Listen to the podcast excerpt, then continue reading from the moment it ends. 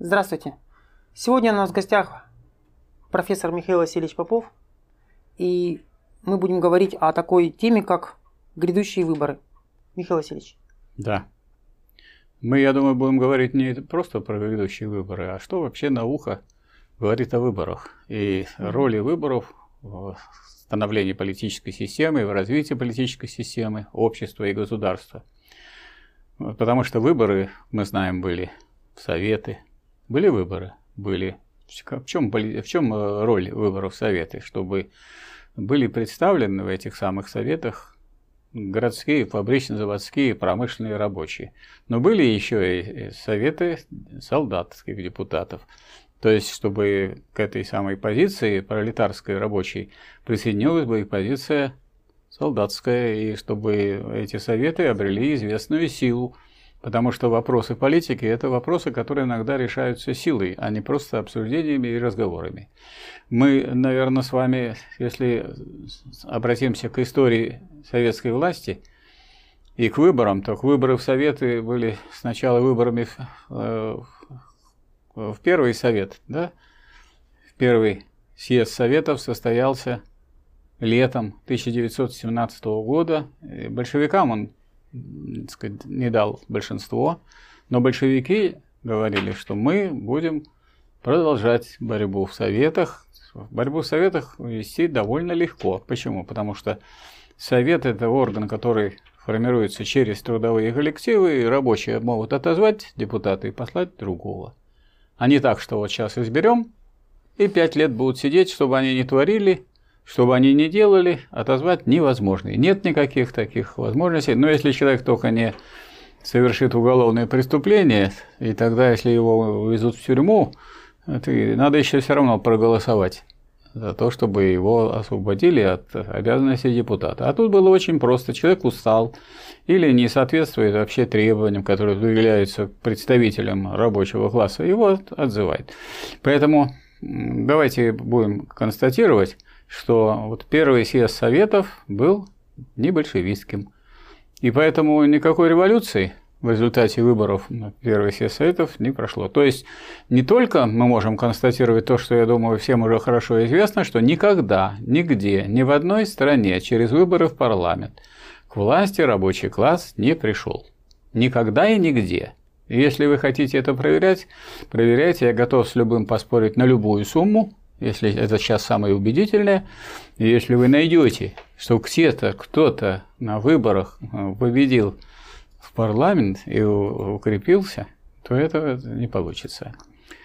Вот. Если вы скажете, что вот был случай такой в Чили Альенде, так Альенде выкинул сначала диктатуру пролетариата из своего из своей программы. И в свое время э, такой был журнал у нас, и в нем прямо большая была статья Альенде социализм без диктатуры пролетариата. То есть Альенде далеко обогнал Хрущева, гораздо раньше выступил, а результат тот же самый. И сам Альенде погиб, и, собственно говоря, и партия, социалистическая партия погибла. Хотя там, между прочим, в Чили была и коммунистическая партия. И тоже, надо сказать, она не блистала, так сказать, революционными позициями. Поэтому, если речь идет не об установлении диктатуры пролетариата, то толку от таких выборов нет. А установить диктатуру пролетариата можно только тогда, когда на выборах победят вот как раз представители городских, фабрично-заводских, промышленных рабочих. Такие, такие э, вещи на выборах в Советы могут произойти, а на выборах в парламент не могут и никогда не происходили. Поэтому вот перед началом выборов, которые у нас вот сейчас надвигаются, и 19 числа сентября они будут проходить, все должны знать, что на этих выборах э, будет э, решаться вопрос о том, кто из представителей господствующего класса будет представлять и подавлять нас в парламенте. Маркс так прямо и писал. Один раз в пять лет. Угнетай, угнетенным классом предлагают решить вопрос о том, кто из представителей угнетающих классов будет представлять и подавлять их в парламенте. Вот согласитесь, с точки зрения буржуазного класса, класса господствующего, удобно, если вы сами изберете, кто будет вас подавлять.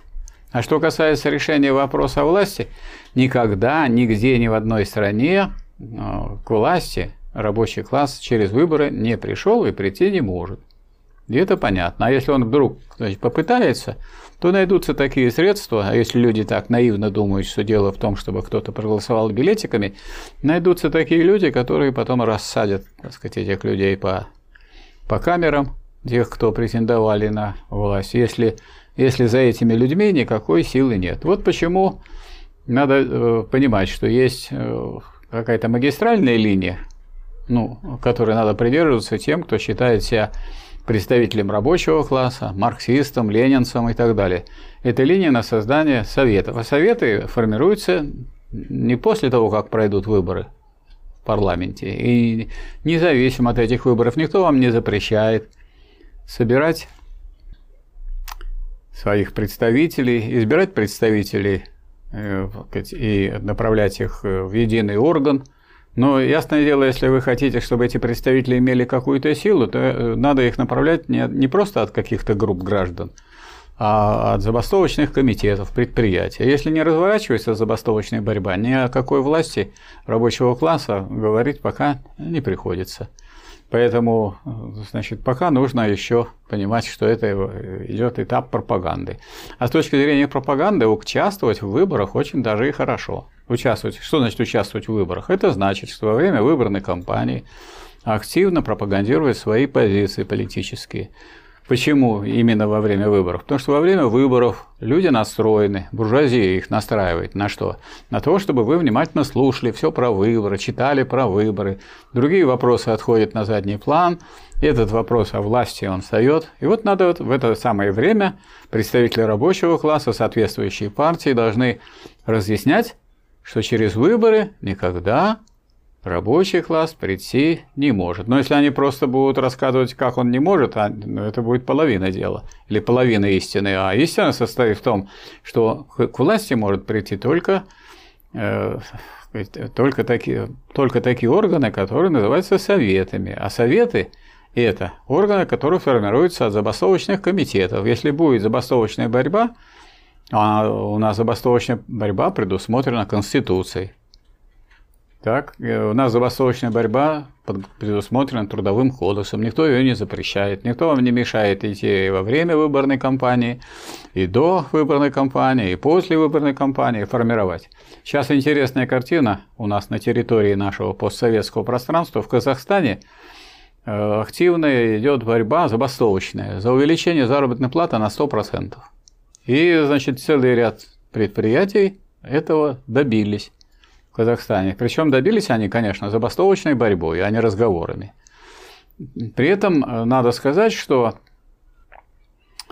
в Казахстане есть интересное э, положение в законе, что могут представители разных забастовочных комитетов сформировать единый орган, и который будет отставить их общие позиции. Это очень хорошо. Но у нас такого положения нет в законодательстве, но и запрета нет. А то, что не запрещено – то разрешено. Это я вот вам разъясняю как профессор по кафедре экономики и права. У нас много чего не написано, но если не написано, что это запрещено, значит это можно делать.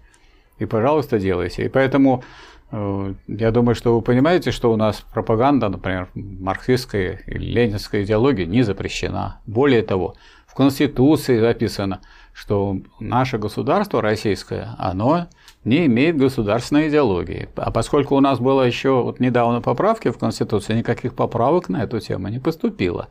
То есть по-прежнему значит, у нас записано в Конституции российского государства, что российское государство никакой не имеет. Если, значит, э, будет господствовать э, идеология пролетарская, марксистская, ну, здоровье. Вот. Хотя мы с вами понимаем, что для того, чтобы господствовала пролетарская идеология, нужно сначала взять власть.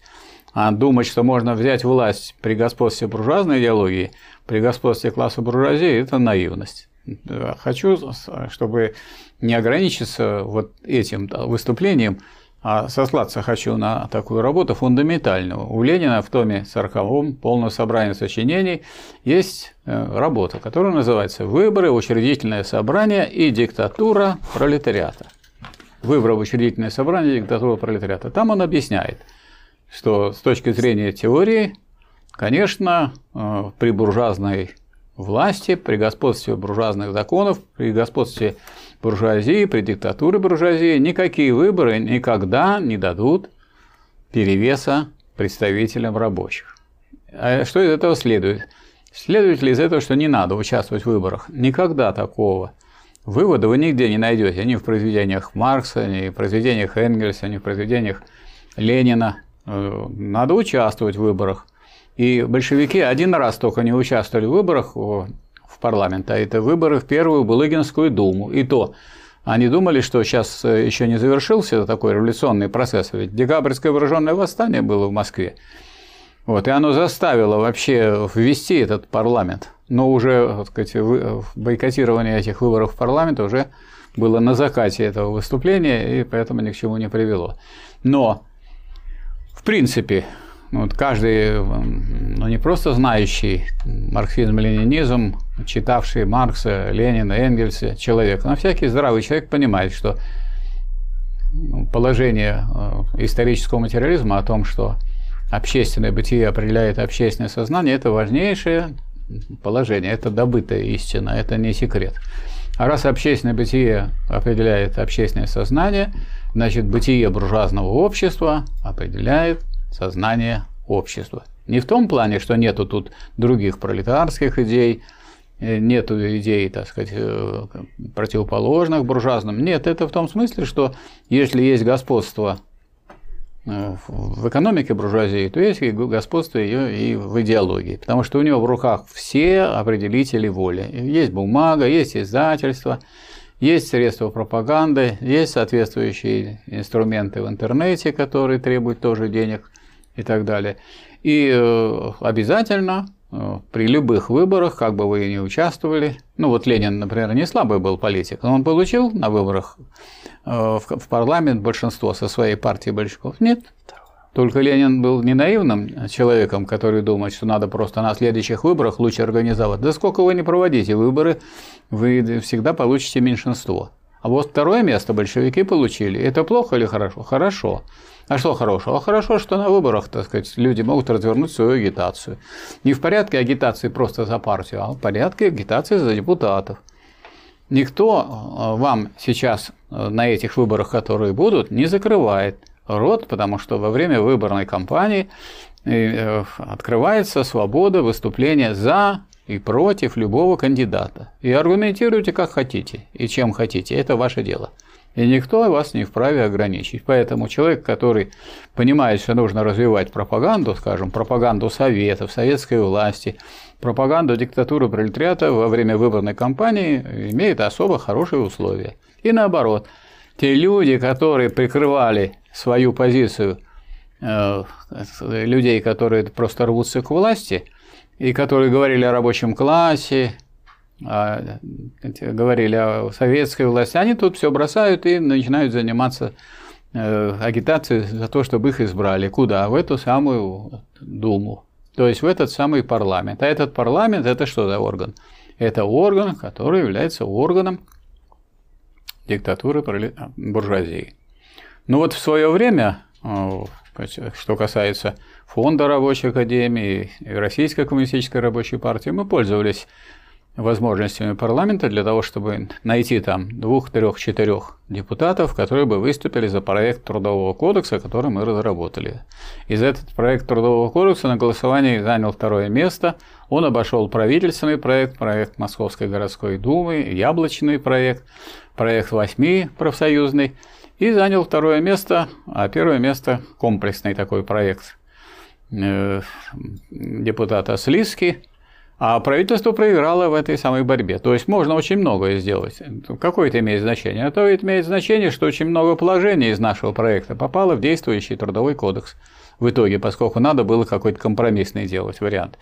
Так что говорить, что не надо использовать вообще парламент. Другое дело, что это требует, а, это требует определенной силы партии, которые в этом участвуют. Во-первых, это должна быть э, по закону политическая партия. Например, Рабочая партия России, она действует на правах общественного объединения и пока не может участвовать в выборах, даже если бы захотела. Это раз. Второе. Но это не значит, что она не может вести выборную агитацию за или против тех или иных кандидатов. Э, она может и будет вести. Естественно, и пропаганду свою вести будет во время выборной кампании более широко, потому что в это время политические э, сказать, вопросы затрагивают больше трудящихся, и самое время им объяснять, как они решаются. Это раз. Второе, значит, вот э, у большевиков такие возможности были, они наскребли в результате большой-большой-большой работы, значит, четырех депутатов. Муранов, Бадаев, Шагов и Нагин.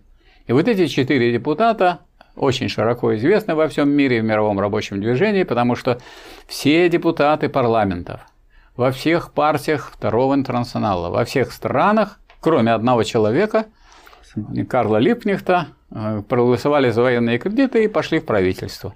А наши депутаты-большевики сохранили честь, да, подняли руку, и поднять руки означало, что они так получают путевку в Сибирь военное положение.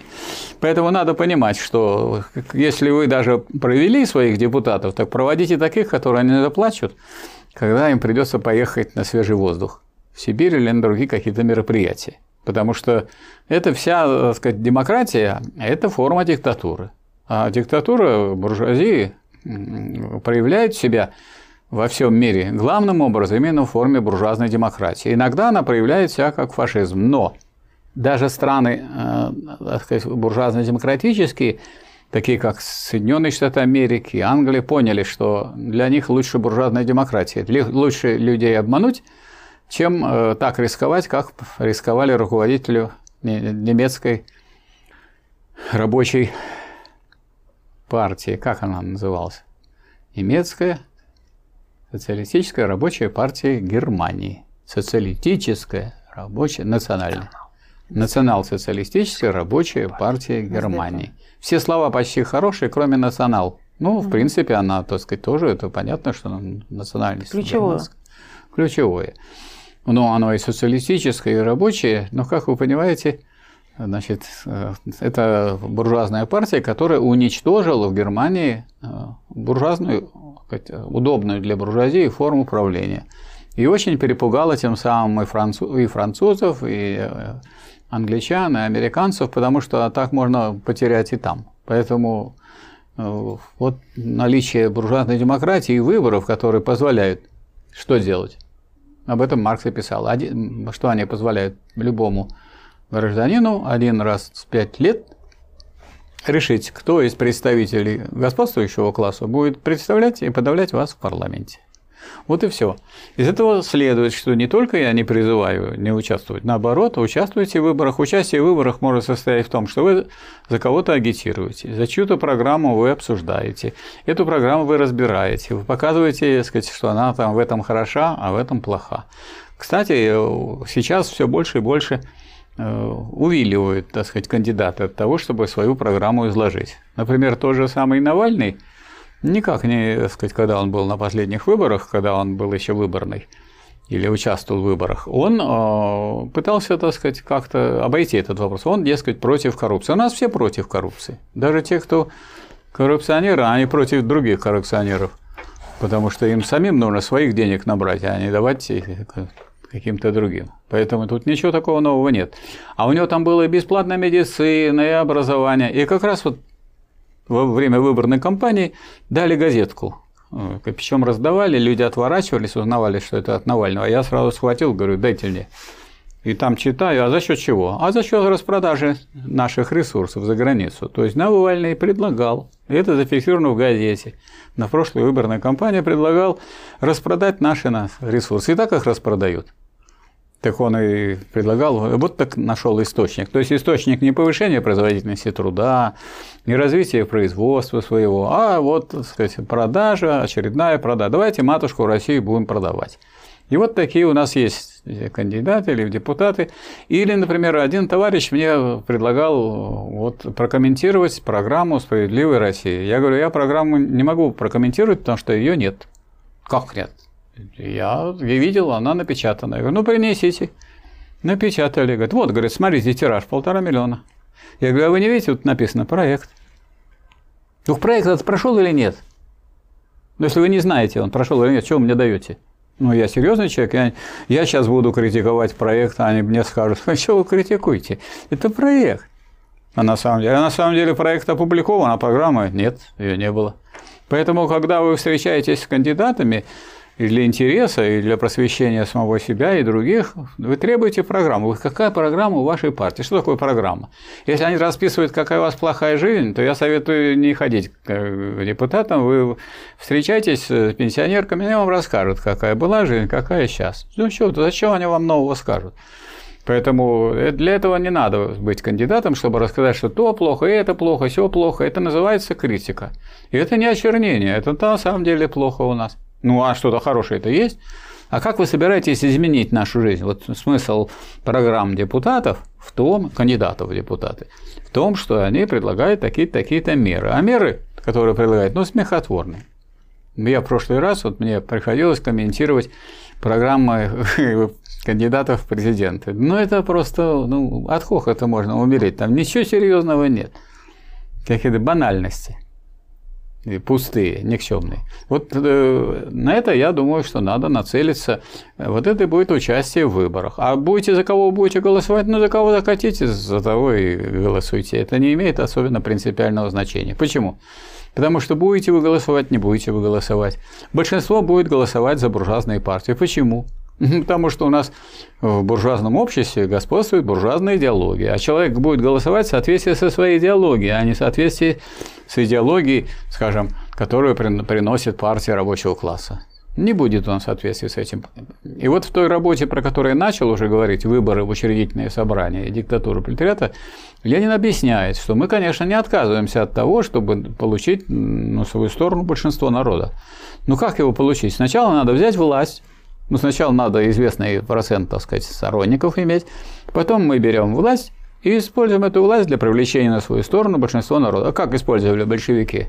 Они осуществили такие меры, для которых нужна власть. Землю крестьянам. Можно это без власти отдать? Нельзя. Ну, от того, что я вот тут буду говорить, давайте все заводы отдадим рабочим. Ну, давайте я сейчас скажу, вот, пожалуйста, все записано и растиражировано. Я выступаю за то, чтобы все заводы в России были переданы в руки рабочего класса. Сказал, сказал.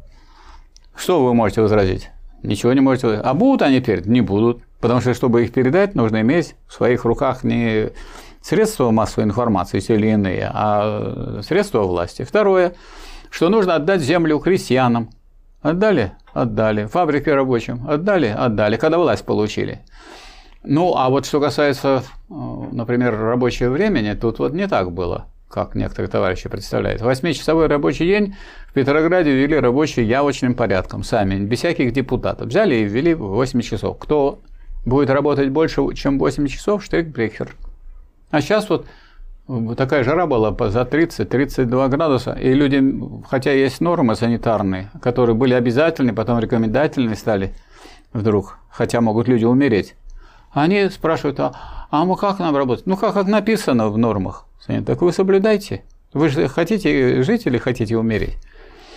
Ну и, скажем, э, отобрать надо у буржуазии все средства массовой информации, все средства агитации и пропаганды, так, то есть бумагу, издательство, соответствующие, так сказать, э, технику и технологию и так далее. И вот тогда на нашей стороне будет большинство.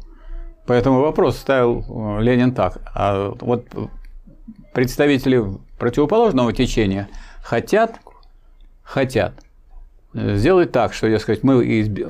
пройдем парламент, и тогда изменим. Ничего вы тогда не измените. Вот вы сначала измените, а потом создайте такую власть, которая будет диктатурой рабочего класса. И вот эта власть тогда получит большинство народа, потому что народ будет выступать за такую власть, которая улучшит его жизнь, а не за ту власть, которая обещает улучшить его жизнь. А обещаний вам будет со всех сторон. И для этого не надо различать ни по партиям, ни по каким. Нет ни одной партии, которая не будет вам обещать. То есть берите меня, выбери меня, птица счастья завтрашнего дня. Вот что я хотел бы сказать, и, и очень всем рекомендую сейчас в порядке подготовки к выборам, которые у нас намечены на 19 сентября, прочитать одну всего лишь работу Ленина «Выборы, учредительное собрание и диктатура пролетариата». Причем Ленин ее с цифрами в руках, он показывает, какой э, процент голосов был у большевиков при выборах в учредительное собрание. Большевики участвовали в этих выборах? Участвовали. Но одно дело участвовать в выборах в учредительное собрание, а другое дело получить большинство. Мы получили почетное второе место. Это второе место означало, что мы на правильном пути, но не более того. Уж думать, что кто-то получит большинство, это смешно, чтобы при буржуазной власти, при буржуазных определителях воли, при диктатуре буржуазии, во всех средствах массовой информации, в идеологии в целом получить там в кинематографе, который, там в театрах, которые, между прочим, содержатся за счет государства. И вы хотите э, получить большинство, да это никогда вы не получите. А готовиться к тому, чтобы на свою сторону завоевать большинство народа, должны с помощью чего? С помощью той власти, которую вы перед этим завоюете. Не через выборы, а через выборы в Советы и через создание Советов, а Советы связаны с забастовочной борьбой. Будет рабочий класс использовать это могучее средство, разрешенное демократическим государством. Не надо говорить, что у нас все запрещено. У нас очень много разрешено. У нас разрешается бастовать, у нас разрешается запрещается препятствовать забастовке и так далее. Ну, пожалуйста, забастуйте, но это трудное дело, надо, надо заниматься, а не просто я вот возьму билетик, и в билетике вот вычеркнули, встав, пишу вашу фамилию. Так не бывает в политике, этим не обойдешься. Над этим надо поработать. Ясно, спасибо. Перейдем к вопросам. Первый вопрос от Федора Михайловича. Целый ряд снискавших в последние, последние годы популярностью левой интернет-аудитории спикеров, типа Спицына, Колпакиди и других, активно и весьма топорно и грубо бросились агитировать голосовать за КПРФ. Вряд ли кто, кто-то из слушателей реально пойдет голосовать, но все-таки, на ваш взгляд, если КПРФ получит чуть больше голосов на выборах, это скажется положительно на перспективах страны или нет? Ну, конечно, это скажется положительно. Лучше получат э, члены КПРФ, чем получат, допустим, яблочники. Потому что яблочники это представители вообще иностранного государства по существу. Они, правда, не записаны государством в иностранные агенты, но я-то давно их считаю буржуазными агентами. То есть это люди, которые привносят сюда вот все те нормы, которые, так сказать, э, наибольшую роль играют в, иностранных в иностранных, в других буржуазных государствах. Я, например, хорошо знаю, что такое Явлинский. Явлинский – это человек, который разрушил все наше сельское хозяйство в Нижегородской области. И благополучно, так сказать, с этим и полез наверх, потому что он из поколения разрушителей, из тех, кто уничтожали Советский Союз. Вот. Что касается других, вот, которые вместе с ним, что такое яблоко? Яблоко – это нехорошее название, потому что оно расставляет не, не, по, не по алфавиту э, фамилии тех, кто был основателями. Основателями яблоки были Болдырев, Лукин и Явлинский. Поэтому по-хорошему бы надо их так и расставить. Б, Л, Я. Ну, видимо, это неблагозвучно, и переставили. Ну, в общем, Болдырев я показал как человек такой, который туда-сюда может метаться по разным политическим группам. Например, мне пришлось однажды от имени Объединенного фронта трудящихся э, в дискуссии вступать с Болдыревым, который возглавлял соответствующую группу от Народного фронта, то есть буржуазного.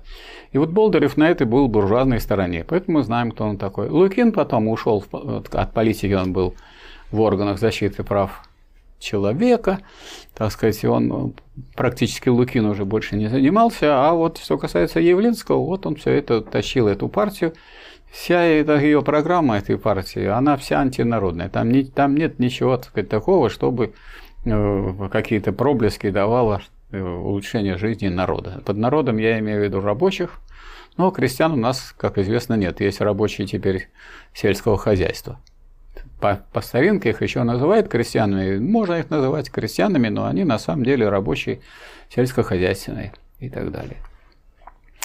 Теперь там новый человек, вот он где-то выступает, Вот. Э, партия это сейчас хороша тем, что ей не надо собирать подписи, это счастливчики. А что такое собрать подписи? Это вот стоят люди у метро, это люди оплачиваемые, это какие-нибудь студенты или какие-то молодежь. Им сказали, вот вы насоберете столько-то подписей, получите такие-то деньги.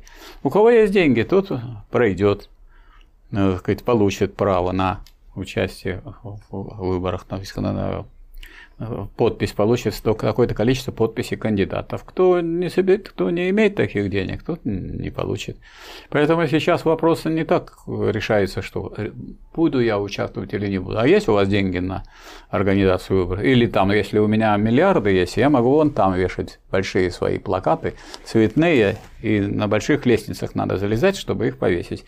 А ваши будут маленькие такие, черненькие, и команда будет проходить и их зачеркивать. Хотят зачеркивать нехорошо, но я откажусь, что это скажу, что это не моя команда. Это просто люди так своего отношения к вам выразили и так далее. То есть вы сейчас увидите на выборах все что угодно, всякие подлоги, обманы.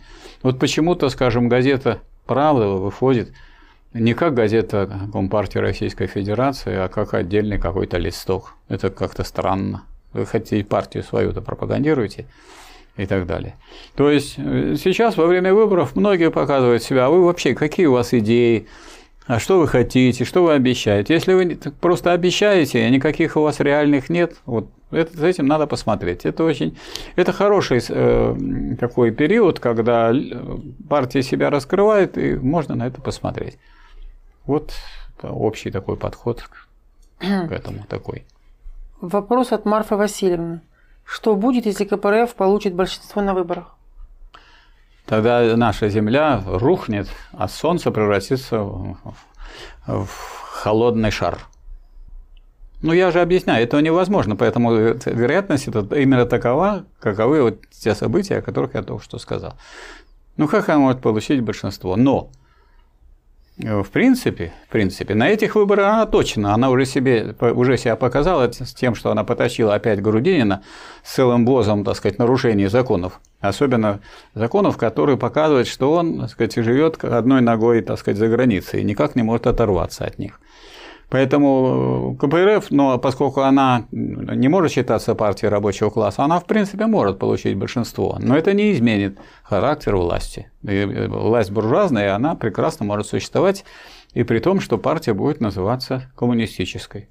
Мы уже знаем эти примеры. Что мы не знаем, что вот, например, в Германии национал-социалистическая рабочая партия Германии. Ну, что тут, чем вам не нравится там? Ну, слово национал только убрать, и будет ну, социалистическая рабочая партия Германии. Но надо смотреть не на название, а на то, что делает эта партия, чего она добивается и что она хочет. Она уничтожила буржуазную демократию. Пока. Она уничтожила буржуазную демократию в какой-то мере, вот исторически вот нам это вот помогает, помогает то, что произошло в Германии помогает, чтобы не скатываться в фашизм, потому что фашизм хуже буржуазной демократии, поэтому если меня будут обвинять в том, что вы выступаете за буржуазную демократию, да, я выступаю за буржуазную демократию, если ее сравниваете с фашизмом. И я, естественно, за пролетарскую демократию, если речь есть возможность создать пролетарскую демократию. Но пролетарскую демократию на выборах не создают. Так, вопрос от Арсения. Вопрос относительно партии коммуниста России. В их программе имеет место быть диктатура пролетариата. Да. Как вы считаете, является ли партия коммуниста России партией рабочего класса? Я считаю, что она не является партией рабочего класса, потому что кроме как на выборах, никакие ее действия незаметны на политическом горизонте, особенно незаветные у, у заводов. Вот, например, наша партия занимается тем, что мы издаем газету «Народная правда» специально для рабочих. Раздаем ее, руководствуясь тем, что есть такие нормы, что воспрепятствование законной профессиональной деятельности журналистов преследуется по закону до двух лет лишения свободы для тех, кто будет мешать. Поэтому все попытки там, граждан э, каких-то э, частных компаний, которые, охранных структур, которые стоят на предприятиях. Мы знаем границы заводов, и за пределами этих границ мы совершенно спокойно можем раздавать газету. Мы никогда не видели там этих самых коммунистов России, поэтому эти коммунисты России, можно сказать, коммунисты в себе. И они себя проявляют только во время выборов. Но что касается программных положений, даже если бы они вообще не были политической партии, а просто сказали, что они за диктатуру патриота, я бы это поддержал. Если бы это один человек сказал, какая разница? Значит, есть у человека, у них правильное положение. В этом они отличаются в лучшую сторону от КПРФ, у которой нет в программе диктатуры пролетариат. Поэтому, строго говоря, они-то точно не коммунистическая. То есть КПРФ не является коммунистической партией по существу, а те э, по форме вроде они за диктатуру пролетариата, но они просто партией-то не являются толком. Потому что они не себя не проявляют, как партия рабочего класса, они работают с рабочими. Мы знаем, мы работаем с рабочими, мы знаем, фонд рабочей академии существует с 1994 года. Уже прошло очень много лет, 26 лет. И мы не встречали никогда нигде, ни в, сою... ни в союзниках, ни даже среди тех, кто нам мешает, скажем, представители этих самых коммунистов России. Ау, где вы? А вот как только телевизор, на телевизоре появляется, и выступления неплохие, да. Ну, человек могут, они собрали такую группу, назвали коммунисты России и выступают. Я вот сейчас тоже выступаю, что из того, что я выступаю, не следует, что это вот партийный канал. Это канал, который является демократическим, дает возможность этим выступить, тем, кому есть что сказать. Кому нечего сказать, он, может, их и не пустит. Это тоже его. Он сейчас свобода и для канала тоже. Всяких дураков он так сказать, не, не будет пускать в свою аудиторию. Вопрос от Валентина Шамардина. Почему российская буржуазия не меняет своих представителей в органах власти, а напротив, удлиняет сроки их пребывания на своих постах? Главный лозунг, лозунг либералов перемен вот бы получали свои ничего не меняющие, по сути, перемены раз в четыре года.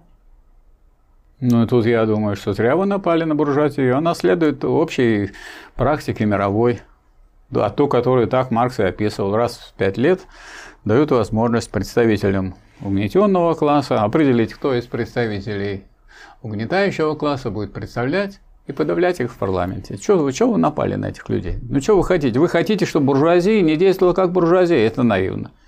Ну вот вы, например, я чувствую, что вы против, да? Ну так вы, если вы против только, то это негативная позиция. Если бы вы бы за, вы идите вы в рабочую партию России, боритесь. Но если вы не идете, а просто вопросы задаете, то вы, так сказать, где-то на полпути. То есть это хорошо, что вы такие вопросы задаете. Но если вы только вопросы задаете, и в этом состоит ваша политическая активность, это не очень хорошо. Причем вот задают люди, не знаешь как, ни фамилии, ни отчества. Вот вы мою фамилию, отчество знаете, да? Uh-huh. Вот все тут объявлено. А это, наверное, потому что я меньше вас выступаю. Поэтому, чтобы, так сказать, да? Поэтому, ну, я же выступаю открыто и говорю то, что считаю нужным. И вы тоже, чего вы боитесь сказать то, что считаете нужным, и назвать свое имя и фамилию, чтобы за вами закрепилось, ну, и чтобы народ за вами пошел. А как Валентин он за вами пойдет, неизвестно, кто вы. Валентин Шамардин. Вот хорошо, если это ваше имя отчество, запомним это. Валентин Шамардин скоро будет политической звездой, борцом за дело рабочего класса. Проверим через некоторое время. Вопрос от Никиты. Если право – это воля господствующего класса, возведенная в закон, то что такое буржуазные законы? Буржуазные законы – это такие положения, которые, в которых выражена воля господствующего класса буржуазного. Это, из этого вашего вопроса ответ следует не так же. Раз вы первые уже в первой фразе, вы ответ уже дали. Только вы начали с содержания, а не с формы, потому что все-таки э, право есть возведенное в закон волю господствующего класса. На первое место надо поставить не волю, а закон. Возведенное в закон волю господствующего класса. А вы их переставили местами и написали право это вы переставили. Это воля господствующего класса, произведенная в закон. И получилось неправильно. Все-таки это вот возведенная в закон воля господствующего класса. Упор на бумажке. Здесь право. Это бумажное, так сказать, дело. Потому что если у вас она не написана, а просто воля господствующего класса, то вы, если возводите в закон не бумажным путем, а просто вы, так сказать, осуществляете волю господствующего класса, это может быть фашизм. Вопрос от Андрея. За то время, что существует ваша партия, за время ее деятельности, вы замечаете рост сознания рабочих масс? Если да, приведите примеры. Если нет, то не задумываетесь ли вы о поиске иных форм работы с рабочим классом? Мы вообще все время задумываемся над тем, что у нас получается, что не получается. Я думаю, что так должны действовать все, кто занимается так, так или иначе политикой. И вот я хочу вам сказать, что у нас за время существования нашей партии есть общероссийская газета «Народная правда», она, ей исполнилось уже 30 лет в этом году. Она появилась в 91 году, как раз 30 июня, с 1 июля. И вот она существует, и эта газета прошла очень большой путь. Она выходила э, в размере еженедельно, 8 полос, 200 тысяч тираж. И находилась в Смольном. В Смольный по-прежнему это тот адрес регистрации Народной правды. Она сейчас раздается у заводов. Тираж у нее примерно 30-40 тысяч, а 30-40 тысяч это немало по нынешним временам. Вы другой такой газеты не найдете, которые существуют в России, которые по масштабам воздействия на рабочих, особенно на фабрично-заводских городских, которые должны стать ядром диктатуры пролетариата, э, не найдете. Это во-первых. Во-вторых, у нас имеется целый ряд сайтов это сайт основной, в, Нижегород, в Нижнем Новгороде издается ФРАФО. И вот Алексей Владимирович Круглов его говорит. Есть московский, московского регионального отделения Фонда рабочей академии, есть сайт в Барнауле, есть сайт Северокавказский, есть э, значит, сайт, э, который называется э, Объединение рабочих металл... сайт Объединения рабочих металлургов. У нас имеется канал Фонда Рабочей Академии, на котором вы можете получить все необходимое для своего обучения. Там все есть.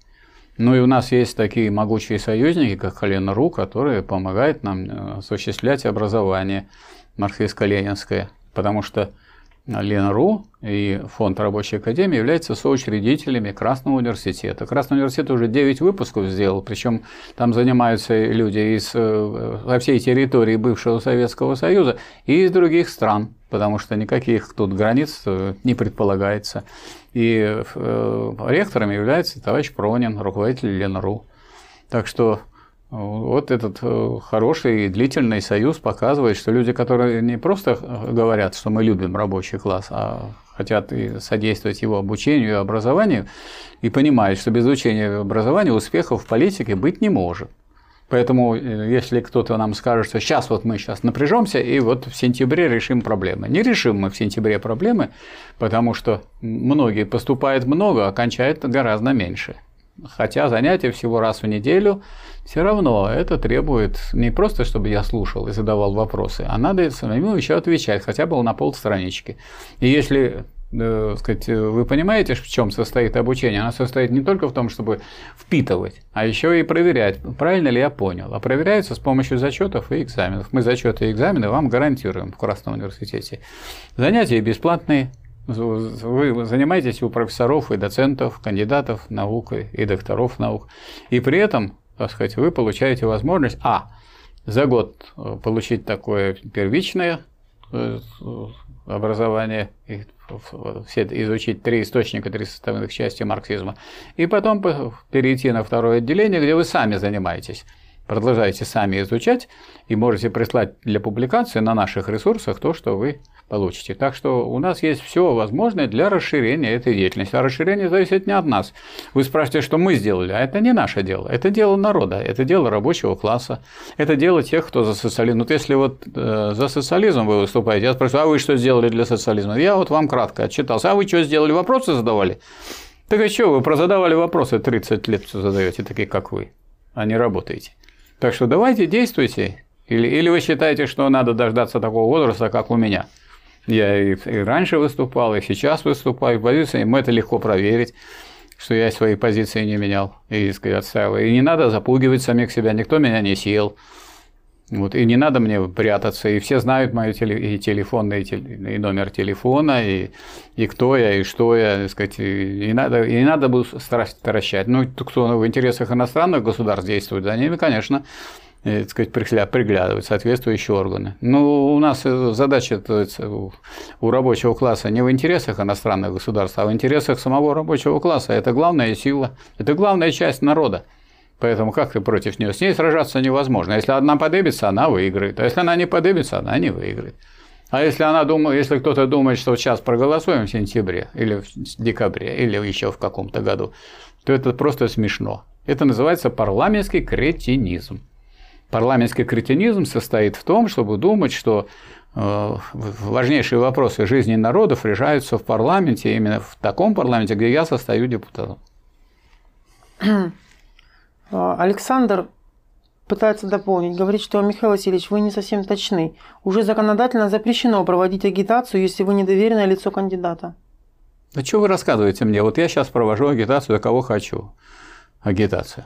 Но агитацию по-разному можно проводить. Законодательно это разрешено? Ну, а кто мне запретит? Вы Конституцию читали? Я ну, вот Александр могу... говорит, что уже законодательно запрещено проводить агитацию. Вы Конституцию читали? Ну, наверное, Александр Ну, читайте читал. Конституцию. Я могу сказать, выступать э, и голосовать я могу, и выступать за или против любого кандидата. Как это запрещено? Кто это может запретить? Ну как вот, ну пожалуйста, вот я, вы приведите мне хоть один пример, когда кто-то выступал за или против какого-то кандидата. Я таких не знаю. Я знаю, что у нас диктатура буржуазии, но чтобы кого-то привлекли за это, я не знаю. А вас, может, пугают или, может, пробуют на вас, что вам написали, а вы поверили. У нас много законов, которые не выполняются. У нас есть закон о том, что э, в Трудовом кодексе записано обеспечение повышение уровня реального содержания зарплат. Вы понимаете, это значит, что не инфляция должна быть, а все время все, сказать, ниже и ниже цены. Или зарплата все выше и выше и выше. Но это не делается. Что из этого следует, что это не делается? Это делается, что плюет на это дело. Так и здесь. Кто это может мне помешать выступать против какого-то кандидата? Я вот встану и буду выступать против, и что? Какая ответственность у меня, что я буду выступать против? Никакой. Есть такие вот э, э, положения, например, законодательные, в которых указана какая ответственность. А, сказать, а, а есть такие положения, когда не указано. Вот не указано. Если я против депутата, кандидата Иванова выступаю, какая ответственность моя? Никакой. Раз никакой, чего вы меня запугиваете? -то? Это вы очень запуганный. Вы, наверное, никогда не выступали, поэтому боитесь. Вы выступайте. Если вдруг кто-то вас будет привлекать, я вам помогу, как профессор по кафедре экономики и права. Можете сделать меня доверенным лицом. Вопрос от ДЗМНСК. Это, Михаил... что, это что такое ДЗМ? Ну, это хороший вопрос. Это, это вопрос уже к самому ДЗМСК. Я это уже, уже, мне уже страшно. Да. Михаил Васильевич, на какой стадии сейчас находится противоречие между общественным производством и частным присвоением? На стадии капитализма. Когда количество перейдет в качество и наступит отрицание отрицания. Само количество в качество никогда не перейдет. Во-первых, количество в качество никогда не переходит. А изменение количественное приводит к тому, что изменяется качество. Качество, не количество перейдет в качество, а изменяется, так сказать, вот количественное изменение приводит к изменению качества. Вот так надо это понимать. И это вот в данном случае э, связано с тем, а какая будет э, борьба со стороны противоположных сторон противоречия. Какое тут противоречие? С одной стороны буржуазия как господствующий класс, с другой стороны рабочий класс и его союзники. Вот вы союзник рабочего класса, или вы такой союзник, что вы спрашиваете, а когда это я буду сидеть и спрашивать, а когда перейдет вдруг количество в качество? Никогда тогда не перейдет само. Само не бывает в обществе. Здесь переход осуществляется Э, общественным действием. Потому что когда идея овладевает массами, распространяйте идею, она становится материальной силой. Идея становится материальной силой. Вот идея может перерасти в действие. Когда один коммунист, это очень слабо. Два тоже слабо. Три, ну это уже организация. Ну когда их три миллиона, ну тогда это хватит для того, чтобы установить другую власть. А, а кто вам мешает вести коммунистическую агитацию? Не надо только самого себя запугивать, никто не мешает. Я проработал без малого 50 лет в Санкт-Петербургском государственном университете, и э, я совершенно свободно выступал с таких позиций, какой сейчас занимаю. Никто меня пальцем не тронул, и никто не помешал мне. Другое дело, что были люди, которым я с Михаилом Васильевичем не согласен, но я его уважаю. Ну, это другое дело. А я не, не претендую, чтобы со мной были все согласны. И даже не претендую, чтобы вы со мной были согласны. Вы меня спросили, я вам ответил. Вопрос от Евклидия. О, какое а то. хорошее. Люди, мне да, бы такое, мне бы вот, такое вот. имя.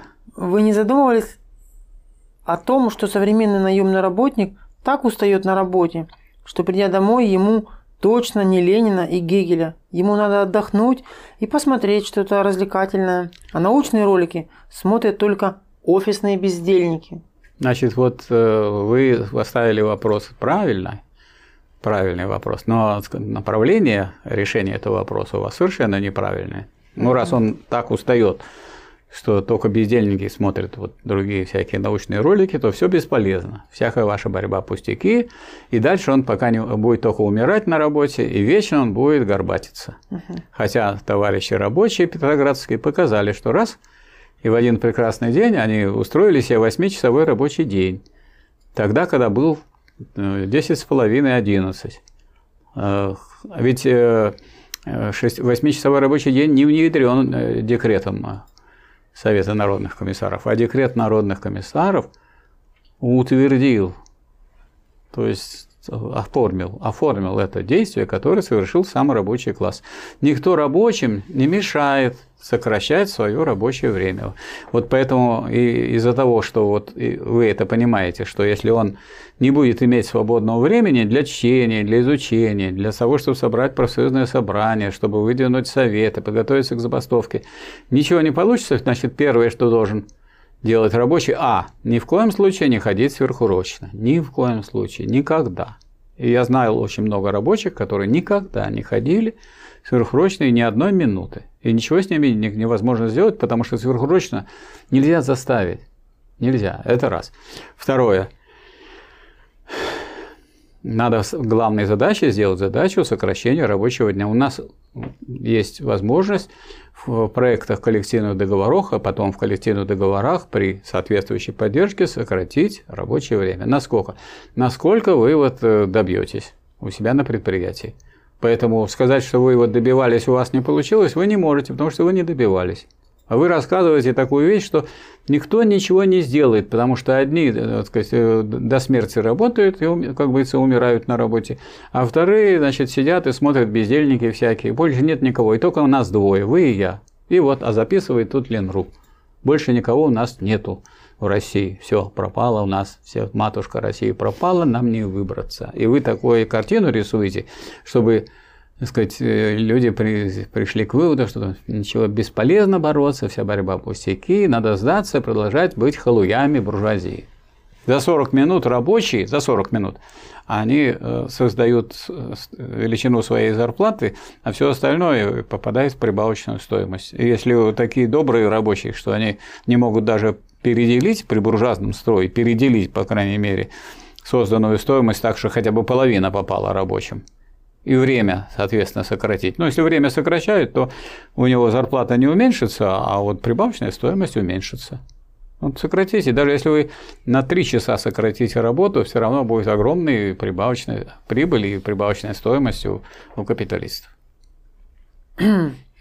Так, вопрос от Александра. Не могу понять, в чем конкретно выражается недостаточная для перехода к социализму степень развития производительных сил и производственных отношений – то есть, каковы критерии, исходя из которых мы понимаем, можно ли национализировать все средства производства или стоит сперва прибегнуть к неповским методам? Вот похоже, что вы тут все это запутали и перепутали, и, сказать, и правильно говорите, я не могу понять. Да. А что значит понять? Выразить в понятиях. понятиях. Ну, у вами не усвоено следующее положение марксизма. Первое положение – это о том, что социализм, э, то есть капитализм созрел для социализма на своей империалистической стадии вполне и перезрел. Поэтому, чего вы тут не понимаете, непонятно совершенно. Это написано где? Есть такая работа у Ленина, называется «Империализм как высшая стадия капитализма». Читайте. Вот в этой работе и показано. Поэтому он уже и, и созрел, и перезрел. И у нас уже столько уже государств перешло рубеж социалистической революции, и это прежде всего Китайская Народная Республика, которая в которой миллиард четыреста миллионов. Это Вьетнам, который победил Соединенные Штаты Америки, там 100 миллионов. Это Корея Северная, 25 миллионов. Это Куба, 11 миллионов. Это Лаос, 6 миллионов. То есть полтора миллиарда у нас живет при социализме, а вы все то ли вы плач продолжаете по нашей революции. Конечно, жалко, что здесь рабочий класс утратил э, руководящие позиции в России вообще в Европе. В Европе и вот России он утратил. Но он же не утратил в мире, как появилось социалистическое государство в 17 году. Так не было ни одного, ни месяца, ни года, когда бы э, э, вдруг не стало ни одного социалистического государства. Наоборот, количество людей, которые живет при э, власти социалистической, хотя социализм построен только в Северной Корее сейчас из тех стран, о которых я говорил, а там еще строится, в том же самом Китае, там еще переходный период. И НЭП и о НЭПе вы заговорили, а этот НЭП можно применить тогда, когда вы установили диктатуру пролетариата, захватили ведущие позиции, потом для подъема экономики кое- кое-где отступили временно. И начали в экономике двигаться таким путем, что вот э, более крупные и вполне социалистические предприятия должны в конкурентной борьбе побить, выиграть у предприятий частных. Не таким путем, что мы просто придем и отнимем. Это мы и так отняли. У нас была национализация, у нас был госкапит... госкапиталистический сектор, но из этого этот сектор госкапиталистический и социалистический должен постепенно выигрывать у частного хозяйственного капиталистического сектора. И об этом можно будет говорить только тогда, когда у вас прошла социалистическая революция, когда государство является социалистическим, а социализм еще не построен. Это вот Китай. Китай, Вьетнам. Вот. Э, та же самая Куба. А Куба была социали... уже был построенный социализм. Они под давлением внешним вынуждены были отступить. У них опять переходный период. В Лаосе тоже переходный период. В КНДР нет ни частной собственности никакой. Ни, ни гранна. Я там был две недели.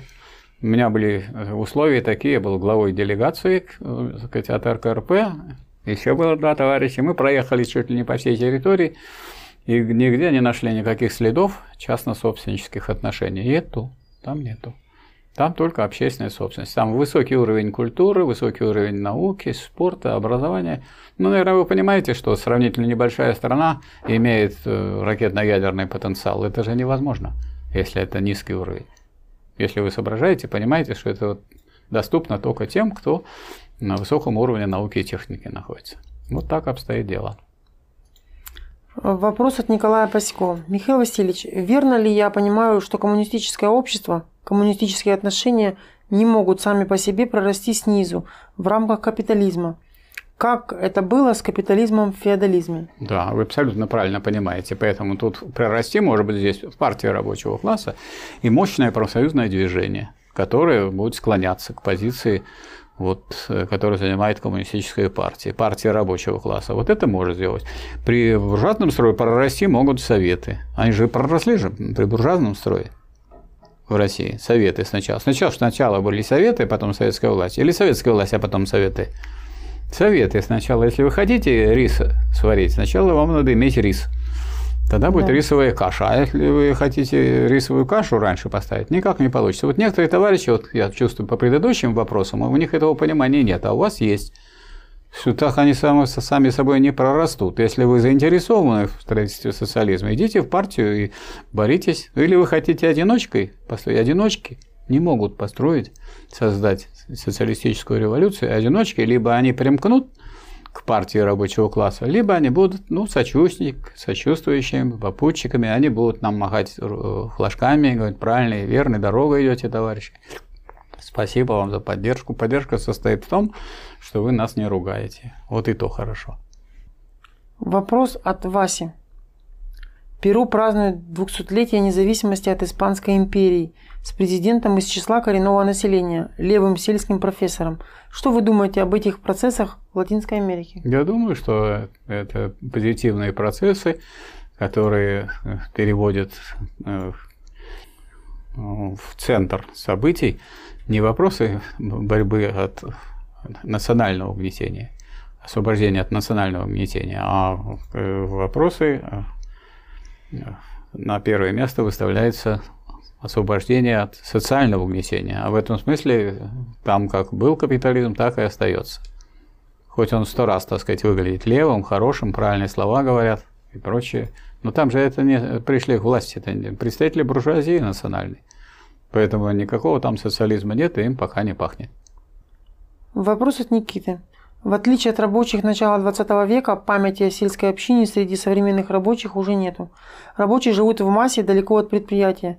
Как это влияет на их самоорганизацию? Это ухудшает ее самоорганизацию, а интернет, который сейчас появился, ну, ускоряет эту самоорганизацию. Надо использовать то, что есть. Вы можете с ними списаться и по WhatsApp разговаривать хоть целый день. Или включите Zoom и по Zoom проведите собрание. Кто вам мешает это сделать после работы? Никто вам не мешает. Ну, для этого надо, скажем, понятно, не бутылки покупать, а покупать соответствующие телефонные аппараты и использовать эти возможности. Есть, не надо видеть только минусы. Наука и техника дают возможности дополнительные. Ну, так бы я вот вам сейчас бы собрали мы вас в сельском клубе, я бы вам ответы на вопросы сделал. А сейчас вот эти вопросы могут, могут, могут задать кто угодно с любого места, и, а получить могут люди – и те, которые ни, тут не присутствовали, ни во время нашего выступления ни слыхом не слыхали, они потом будут бродить по просторам интернета, нападут и, или поддержат, или выступят против. Но в основном, я вот не видел, чтобы против выступала. Это точка зрения, которую я тут, э, и линия, которую я тут прожил, она пользуется неизменной поддержкой. Если вы увидите другое, сообщите, пожалуйста. Вопрос от Пака-Пака. Что такое рынок труда и почему нигде не слышно о рынке рабочей силы? А вам нужен рынок рабочей силы, что ли? Рынок рабочей силы – это рынок, на котором продается рабочая сила. А рынок труда – это еще затемнить этот вопрос, что не просто продается рабочая сила, а труд продается. А продажа труда – это обман.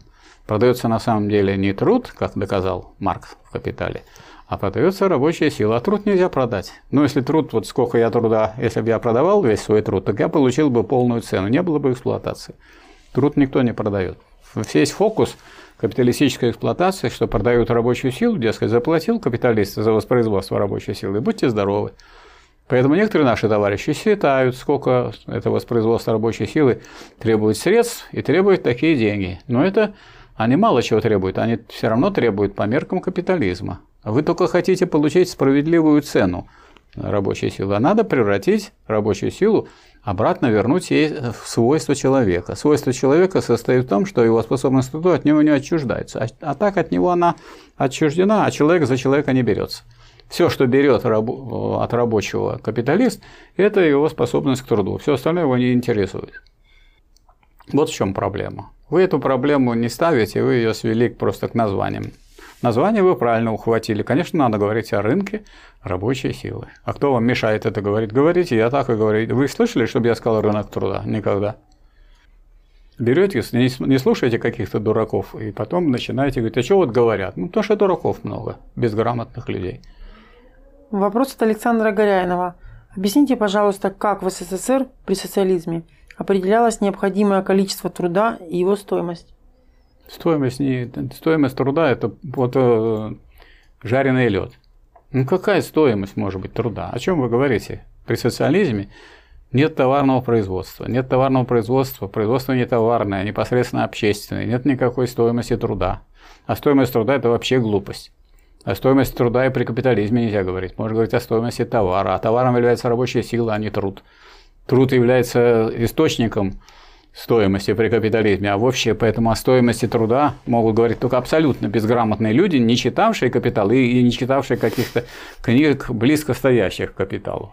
То, что там мы тут наговорили. Поэтому я не очень даже понимаю, что я могу вам тут ответить на эту тему. Еще раз повторите, может, там что-нибудь найдем? Да, объясните, пожалуйста, как в СССР, в скобочках, при социализме определялось необходимое количество труда, да. его стоимость. Значит, э, показываю, если вы читали «Капитал», читали бы «Капитал», вы бы узнали, что есть такое понятие, как общественно необходимые затраты труда.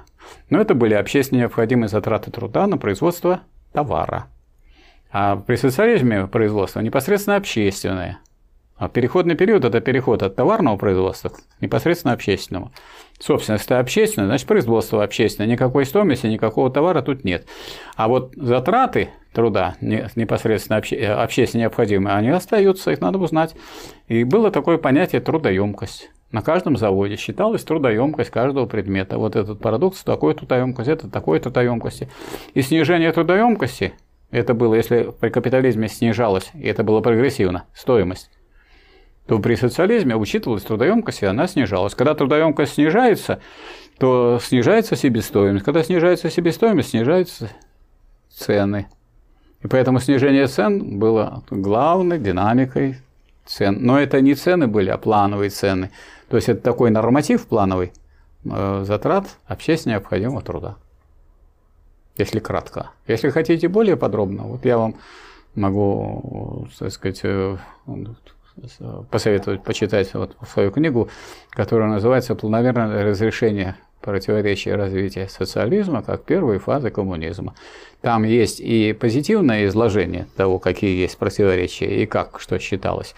И там есть и критика э, тех, кто занимает рыночные позиции, от которых вам, может быть, тяжело освободиться так быстро самому. Вопрос... Она есть, висит на сайте Московского отделения Фонда Рабочей Академии. Вопрос от Марии. Откуда и для чего было введено словосочетание «социализм с человеческим лицом»? Это формула врагов социализма. Потому что если я вот скажу, что у вас, э, Мария, вот первый раз я увидел у вас человеческое лицо. Что я хочу этим сказать? Я этим хочу сказать, что у вас все время было звериное, а вы, когда решили мне вопрос задать, сделали человеческое лицо на случай, что вас кто-нибудь снимает. Вот. И такой вопрос задали хороший. То есть, если бы человек был настроен против вас, негодяй какой-нибудь, какая-нибудь сволочь, то он именно так бы и сформулировал. Что сейчас вот ваш вопрос э, вроде бы как, как у человека с человеческим лицом, а не со звериным. То есть, это вот э, арсенал врагов социализма. Социализм всегда был с человеческим лицом, а с звериным лицом всегда был капитализм. Это надо запомнить.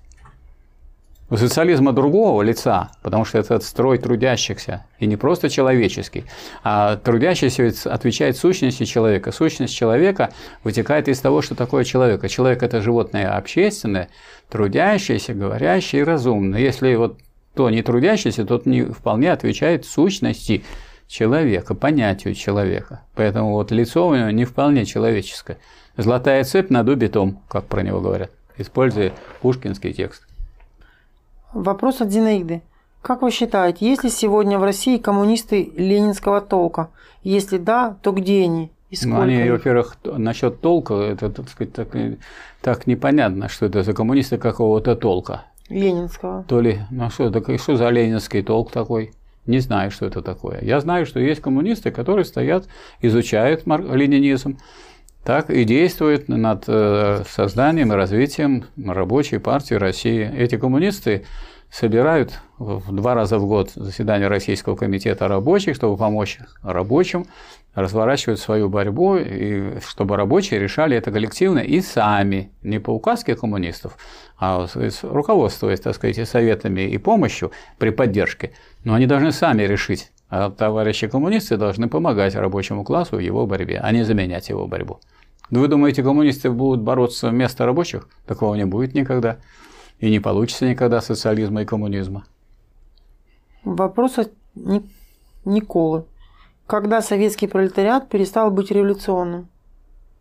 Советский пролетариат никогда не переставал быть революционным, а степень революционности могла угаснуть и могла развиться. Я думаю, что э, советский пролетариат после страшной войны такие понес потери, что вот потеря способности быть значительно революционным во многом имеет объективную причину. Вы, наверное, знаете, что общие потери Советского Союза составили 27 миллионов человек. Потери Германии 7 миллионов человек. У нас тоже 7 миллионов военных, но остальное это мирные граждане.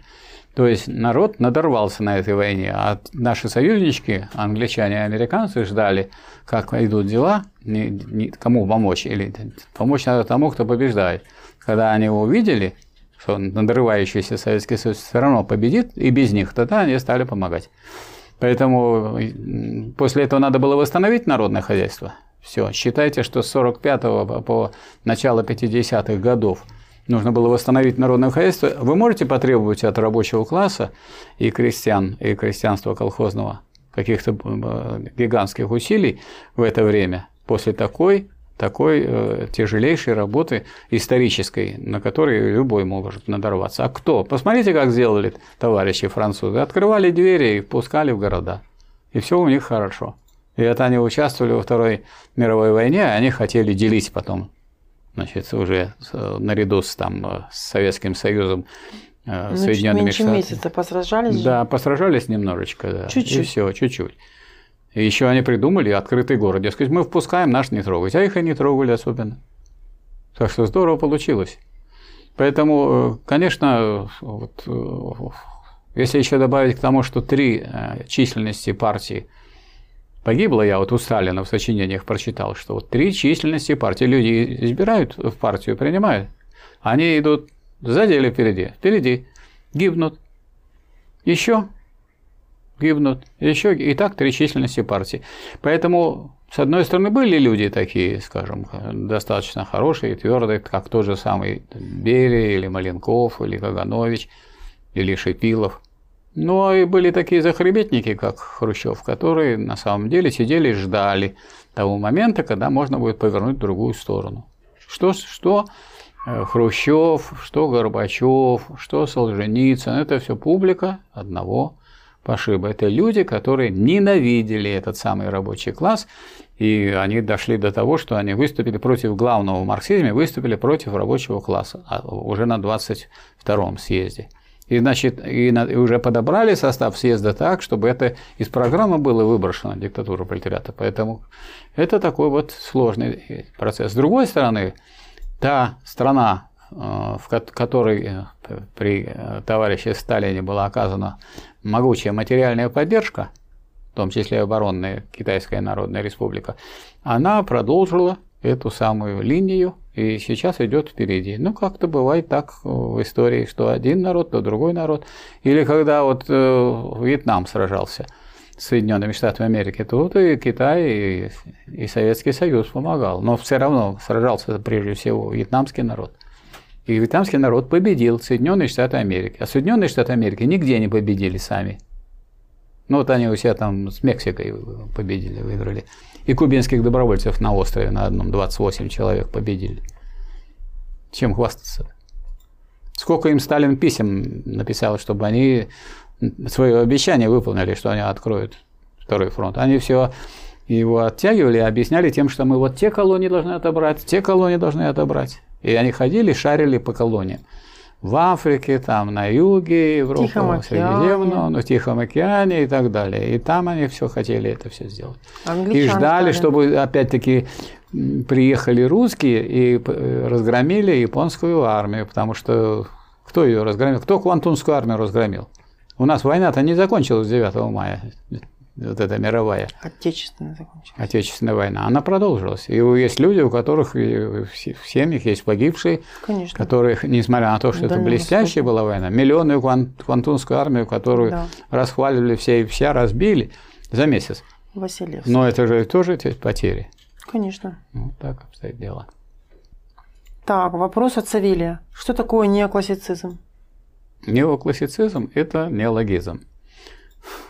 Потому что классицизм, классика вообще, это то, что входит навсегда в науку, в культуру. Вот то, что навсегда входит, не временным явлением является, что вот сейчас это послушать, сейчас это модно, а завтра никто это не вспомнит, никого. А то, что входит в самый стержень вообще общественного развития. Поэтому есть понятие классицизм, а понятие неоклассицизм уже говорит о том, что это уже игрушки в классицизм. А будет ли это классика или нет, это вопрос истории. Сейчас мы прервемся на чайную паузу, а наши зрители будут иметь возможность посмотреть архивные записи Ленру 2019 года. Я считаю, года. что это затыкание рта и прерывание моих ответов да. на вопросы. Ну, надо будет как-то набраться сил на вторую часть. Ну, посмотрим, а будет ли будет вторая часть, да. да, а вдруг будет. Я... А зрители так в это время говорят. соберут, так, но так, они все. просто сейчас соберут, они выдохнут, они от такого потока устали, а, ну, сейчас посмотрим, соберут. Да. Наоборот, они не устали, они только разгоняются. Разгоняются? Да, Главное, чтобы они не разбились на такой скорости.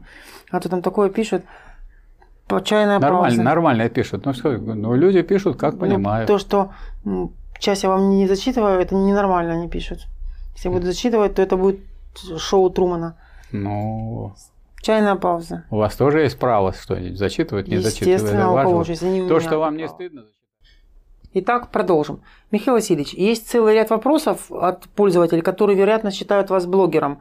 Не понимают, почему вы не отвечаете на критику вас всякими детскими каналами и молодежными блогерами и не вступаете с ними в дискуссию. Что бы вы ответили этим зрителям? Ну, во-первых, я не блогер. И, так сказать, это первое, что я хотел сказать. Во-вторых, если люди сказать, что-то считают и думают, я с уважением отношусь к мнению этих людей. И совершенно не обязательно так сказать, э, каждому человеку объяснять, что вы не правы, даже если он не прав. Но человек высказал свое, сказать, он послушал, он э, дал свою реакцию. Это значит, он на эту тему подумал. Это же хорошо. Хорошо. Я вообще думаю, что такие серьезные вопросы, э, которые вот мне приходится ставить и обсуждать, они, ответы на них не приходят сразу.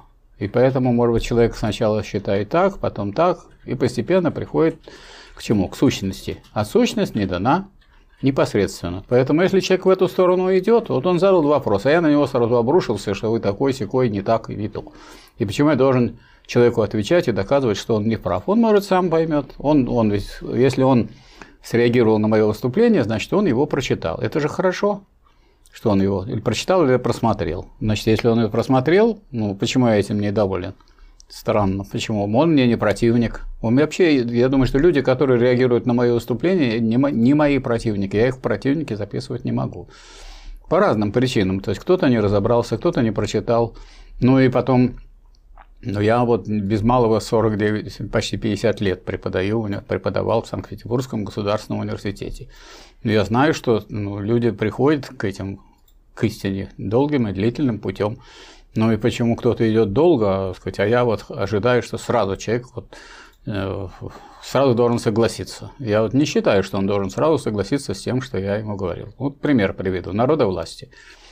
Значит, кажется, что это вроде как хорошо звучит. Хотя, скажем, э, Энгельс предупреждал в своей работе, что вот само соединение двух слов – народ и государство, ну то есть народ и власть, народ и государство, это жареный, жареный лед, потому что пока есть государство, оно не народное. Ну, потому что государство всегда есть орган господствующего класса.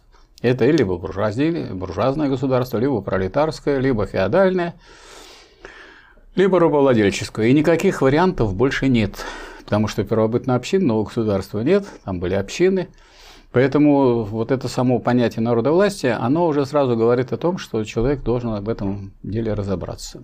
Жареный лед. Либо это народное, тогда это не государство, либо если это государство, тогда оно не народное. Когда оно станет народным, оно перестанет быть государством. А пока оно государство, оно не народное. И отмереть государство может как государство рабочего класса. Потому что буржуазное государство отмереть не может. Его можно только, так сказать, уничтожить, свергнуть путем революции. А отмереть, может быть, вот единственное общество, которое не уничтожает государство, а оно отмирает, это социалистическое общество. Такой цели уничтожить государство нету. Потому что, а есть цель в другом – уничтожить неравенство, и тогда не будет оснований, чтобы одни люди навязывали свои какие-то позиции или интересы или взгляды другой части общества. Вот и все. Поэтому это такой сложный вопрос. Э, если вы поставите вопрос э, о применимости этого понятия, оно применяется всей буржуазии и везде. Вы видели хоть одно государство, которое бы написало, что оно диктатура буржуазии? Ну нет же ни одного. У нас сотни, сотни государств, и везде буржуазных, и везде написано, что это государство народа, в интересах народа. А что они еще будут писать? Что вы ожидаете, что будут писать? Единственный, кто говорил Э, о диктатуре пролетариата – это большевики. И вот это ленинская традиция и традиция Маркса и Энгельса, которые уже, правда, в конце своей жизни рекомендовали германской социал-демократии, это в критике Готской программы Маркс и в критике Эрфордской программы Энгельс, чтобы они поставили диктатуру пролетариата. Диктатура пролетариата – это вот такое глубокое очень понятие научное, оно связано с тем, что всякое государство диктатура, только мы понимаем, что все так называемые народные государства. А что такое э, демократическое государство? Демос – это народ, кратия – это власть. Так что демократическое государство – это и есть народовластие. Все, кто за народовластие, они вполне вписываются в систему буржуазных категорий. И это, по существу, это так обозначение буржуазного государства. Вот от этого отделились большевики. Отделились они тогда, когда уже на третьем съезде Коминтерна от этого отошли. Ленин написал специальную книгу «Детская болезнь левизны в коммунизме», в которой написано, что диктатура пролетариата – это не просто какое-то государство, это есть упорная борьба. Кровавая и бескровная, военная и хозяйственная – насильственное и мирное, педагогическое и администраторское против сил и традиций старого общества. Поэтому вопрос-то стоит не о том, какое будет только государство. Вы собираетесь вести борьбу против сил и традиций буржуазного общества? Если вы собираетесь вести борьбу против силы традиции старого общества. И на том этапе, когда есть капитализм, и на том этапе, когда есть переходный период к социализму, и на том этапе, когда социализма, силы и традиции старого общества остаются, потому что остается еще деление на классы, есть возможность улучшить свое положение без того, чтобы улучшилось положение всех. И вот Ленин говорил, что у нас много таких мерзавцев, которые стараются, чтобы им дали побольше и получше, а сказать, они бы обществу дали поменьше и похуже. И мы еще их не, всех не пригвоздили к позорному столбу. Поэтому без государства, диктатуры, пролетариата движение к социализму невозможно. Как только перешли на эту терминологию, казалось бы, подумать, что такое терминология народовластия. Ну, вы перешли на буржуазный язык, а вместе с буржуазным языком приходят буржуазные мысли, а вместе с буржуазными мыслями приходит господство буржуазии. Она, так сказать, появилась и буржуазия. Оказалось, откуда она возьмется? А да, из всех она появилась. Она из комсомольцев получилась, она получилась из хозяйственников, которым больший процент дали э, в приватизируемых предприятиях. Она получилась из партийных и комсомольских работников. Да? Вот у нас Валентина Ивановна Матвиенко. Она же у нас комсомольский деятель была. Она была, э, между прочим, в исполкоме советов депутатов трудящихся Ленинградского и так далее. Откуда они там взялись, эти люди? То есть, а с другой стороны, я вот по телевидению видел, как она ну, рассказывала, что мы продаем завод, Сестрорецкий оружейный завод, но он уже завод не оружейный был, а инструментальный завод СИЗ, передаем американскому гражданину. Вот этот американский гражданин купил, и у нас нет теперь этого завода. И земля у нас американская под боком поскольку земля, она приобретена по дешевке, потому что просто так купить землю дорого, а если купить завод, а потом завод уничтожить, то земля достается очень легко и дешево. Это я сам видел своими глазами. Вот, так сказать, поэтому это не пустые вот разговоры о народовластии. Все, кто о народовластии или ходит с шарфом народовластия, считайте, что это предатели диктатуры пролетариата. И эти люди никак не могут помочь социализму.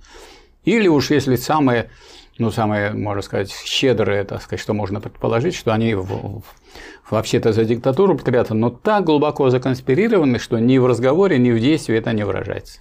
На самом деле, если даже в разговоре не выражается, оно тем более в действиях не будет выражаться. Да вы же не можете это сделать в одиночку. Скажем, диктатуру пролетариата вот могу я сделать в одиночку, но это смешно. Потому что диктатура пролетариата – это не моя диктатура, диктатура рабочего класса. Это зависит от того, рабочий класс подымется или нет. Я могу этому способствовать. Если человек, так сказать, свою жизнь потратил на то, чтобы способствовать рабочему классу в установлении своей диктатуры или подготовке к установлению, это очень хорошо. А что касается, так сказать, истории, для нее там сто лет туда, сто лет сюда не очень много. И так можно сказать, что вот э, эпоха пролетарских революций и диктатуры пролетариата, она начата в 17 году, и уже полтора миллиарда живут в социалистических странах, и есть, скажем, и страна, в которой построен социализм Корея. Часть э, потеряна, а это и раньше предполагалось. Например, э, у Ленина есть работы о лозунге Соединенных Штатов Европы, он так и объяснял, что как мы понимаем мировую революцию. Мы понимаем так, что в одной другой в третьей стране революция, контрреволюция. Но вот общий баланс такой, что вот больше э, революции все-таки идет прибавление лет. Вот сейчас такие мрачные ходят. Мы потеряли э, социализм. Мы не потеряли. Если мы, это вы, как вы с лозунгом пролетария всех стран соединяйтесь, так сказать, как вы с ним дружите. Если вы с ним дружите, так надо смотреть на это мы не с позиции вот только русской нации, а не только с позиции русского рабочего класса. А вот если мы возьмем и э, учтем вообще вклад русского рабочего класса в революцию мировую, то он гигантский. А мировая революция складывается из революции и контрреволюции в отдельных странах. А общий баланс такой, что сейчас полтора миллиарда, а было после 2017 года, ну, ну, считайте, 150 миллиардов. Ну, ну, даже 200, ой, миллионов, 200 миллионов в России. Ну, сказать, вы видите, какой прирост? Так радоваться надо. Или вы считаете, что если здесь вот сейчас минус, то э, то, что в других странах так сказать, э, уже есть социалистические государства, эти социалистические государства бурно развиваются, что Китай имеет темпы роста выше, чем американские, это не заслуга мирового рабочего класса. Я считаю, что заслуга. И все знают, что заслуга э, Советского Союза очень велика в том, чтобы поддержать китайскую революцию а не так, что мы стояли в стороне. И вьетнамскую, скажем, войну против американцев поддержал Советский Союз, даже тогда, когда он уже был на закате. вместе с Китаем. Китай э, своими добровольцами, а мы своими комплексами, которые уничтожали американские самолеты. У меня вот, когда я был в аспирантуре, был товарищ Миша, который э, на этих комплексах работал, и как говорит, полетят наши в тучу этих американских самолетов, так одна ракета, пять самолетов. Но наколотили очень много. Поэтому, когда встречались в Канаде, то когда представили это Мишу Ширяева, как-то они погрустнели, ветераны Вьетнамской войны с американской стороны. Значит, много он пощелкал этих самых летчиков вместе с самолетом. Так что не надо впадать в такую вот какую-то в печаль и в грусть. Это грусть какая-то узконациональная. А сам лозунг пролетарский, пролетарии всех стран соединяйтесь. Вот международный пролетариат в общей своей борьбе имеет большой положительный баланс. Когда за вычетом контрреволюций собрали все революции, все, так сказать, движение вперед, вычли все, что, так сказать, является движением назад, и получили прирост в полтора миллиарда. И это что, основание для печали? Ну, радуйтесь. А вы хотите сказать, что у вас на заводе? Так у вас на заводе это зависит от того, сами вы упретесь или нет. Если вы не упираетесь, а отдаете все, ну, пока будете отдавать, капитали, вы что, от них ожидаетесь? От буржуазии или от выборов что? Вы думаете, что будут выборы, у вас улучшится положение на заводе? Не улучшится. Да как они его, так сказать, не проводи их? От них ничего не зависит, этих, от этих выборов. Но они гораздо лучше, чем фашизм. Ну ладно, вы же демократия. Вот сейчас у нас демократия, и нам хорошо. Вот мы выступаем, вы задаете, вас не сажают в тюрьму, нас не сажают в тюрьму. Это же хорошо. Давайте это будем ценить, благодарить будем буржуазную демократию за то, что на демократии а не устроила у нас фашизм. Это же хорошо. А вот я не уверен, если пришел бы Навальный, он бы и фашизм сделал. По его действиям, сказать, можно вполне, как он действует, игнорируя буржуазную демократию. Он ее игнорировал, буржуазная демократия посадила его в тюрьму. Значит, он э, э, вступил в неравный бой с позицией, так сказать, таких, игнорировать буржуазную демократию. А это диктатура буржуазии. Ты пошел против диктатуры буржуазии, диктатура буржуазии посадила тебя в тюрьму. А что он, он что думал, игрушки? Он долго-долго еще удивлялись, чего, так сказать, так долго смотрят они. И никто не страдает больше, кроме его дружков, которые часть уже выехала из России. Враги России выезжают отсюда. Это же хорошо. Чего плохого? И, и, и тот же самый хвост поджал это эхо Москвы, они теперь скулят, они объясняют, они уже аккуратно выступают, они понимают, что следующие они могут быть. Так что вот так. Вопрос от Александра Кондрусева. Михаил Васильевич, как вы относитесь, относитесь к попытке реализовать в современной России экономическую модель СССР времен Сталина с 29 по 55 года? Ну, вообще реализовать модель – это глупость. Можно, так сказать, построить социализм, опираясь на работы Сталина и на практику, которая была и у Сталина, и у большевиков. Наверное, Сталин не один это делал, или вы считаете, что Сталин один построил социализм?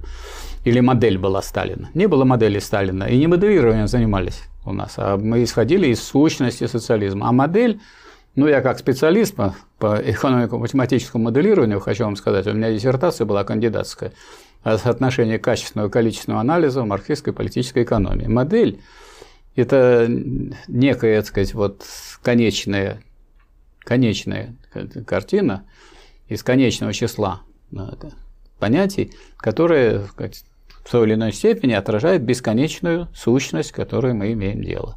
Поэтому это не о модели должна быть речь, а о том, по сущности будет это социализм или нет.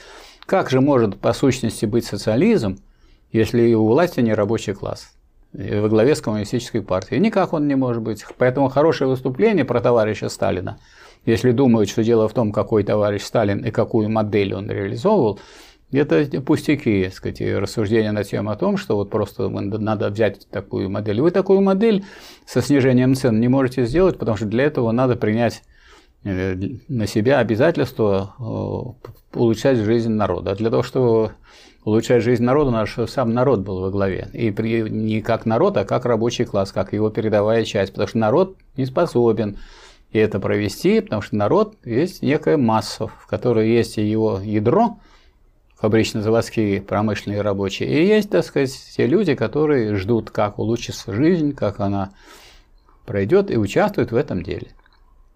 И мы должны, вот, скажем, люди грамотные, я чувствую, если вы задаете вопросы, это уже, значит, уровень грамотности высокий, мы должны понимать, что мы можем помочь рабочему классу, а заменить рабочий класс мы как, никак с вами не можем. Не можем мы построить с вами никакой моделью заменить, так сказать, борьбу рабочего класса, рабо... Э, социализм сталинский, как вы говорите, или социализм ленинский, что есть одно и то же, он является результатом классовой борьбы и диктатуры пролетариата, и является продолжением диктатуры пролетариата и э, развитием теории диктатуры пролетариата и практики ее. Вопрос от мистера Гаврилова. Диктатура – это не ограниченная никакими законами и нормами власть. Как ее можно отменить какая-то как ее может отменить какая-то партийная кучка? Вы переставили слова. Диктатура – это власть, не ограничена никакими законами. Власть не ограничена никакими законами означает, что власть может провести такие законы, какие, какие ей надо. Правильно? Угу. Класс. Ну вот, а вы что, утверждаете, что нельзя совершить социалистическую революцию? Вы враг социалистической революции, значит, вы сторонник буржуазии, реакционер, что я могу сейчас сказать. Все? Так она вопрос, как ее может отменить какая-то партийная Отменить курс? вообще ее нельзя. Ее никто не отменяет. Можно совершить социалистическую революцию, а можно совершить контрреволюцию буржуазную. У нас никто не отменял социалистическую власть. Никакого решения об отмене не было. Наоборот, все решения были социалистическими по словам, и казались очень похожими на развитие социализма. Вспомните всю эту болтовню о перестройке, об улучшении социализма, о качестве там, и так далее. Поэтому этот вопрос об отмене вообще никогда не стоял. А то, что ее выкинули с программы? Так это, это программа же была, это же текст. Из текста, из главного документа, который определяет, на чем будут сосредоточены действия самой, самой э, верхней части рабочего класса его авангарда, если из этой самой главной, из этого главного документа выбрасывается самое ядро этого документа, а все остальное это только относится к тому, как она оформлена, эта диктатура пролетариата, то, естественно, тогда он лишается так сказать, своей идеи, дороги, пути, он не может руководить, а если он не может руководить, он останавливается на этом. Ну, там же не только это было выкинуто, сказано было, что прекратилась классовая борьба в программе. А раз прекратилась классовая борьба, а до этого все время звали коммунистов на борьбу, вам говорят, все, товарищи коммунисты, займитесь своим, вот, кипятите чай, пейте, отдыхайте, гуляйте. А пока вы будете пить, отдыхать и гулять, найдутся люди, которые без всяких документов, без программ, сделают то, что надо. Они, значит, проведут закон о кооперативах, Кооперативы будут на самом деле представлять капиталистические предприятия, потом, значит, будет еще один закон об государственном предприятии, и этот закон практически будет уже о капиталистическом предприятии. Только слово капитализм-то не пишите. А пишите, что вот несколько человек могут организовать это предприятие, используя ресурсы этого предприятия. И все. И постепенно так вы получите. Вы же помните, как было. Ельцин прямо раздавал предприятия в частные руки. Или был э, залоговый аукцион. То есть вы просите у государства просит в лице Ельцина, вот, дай 5 миллионов.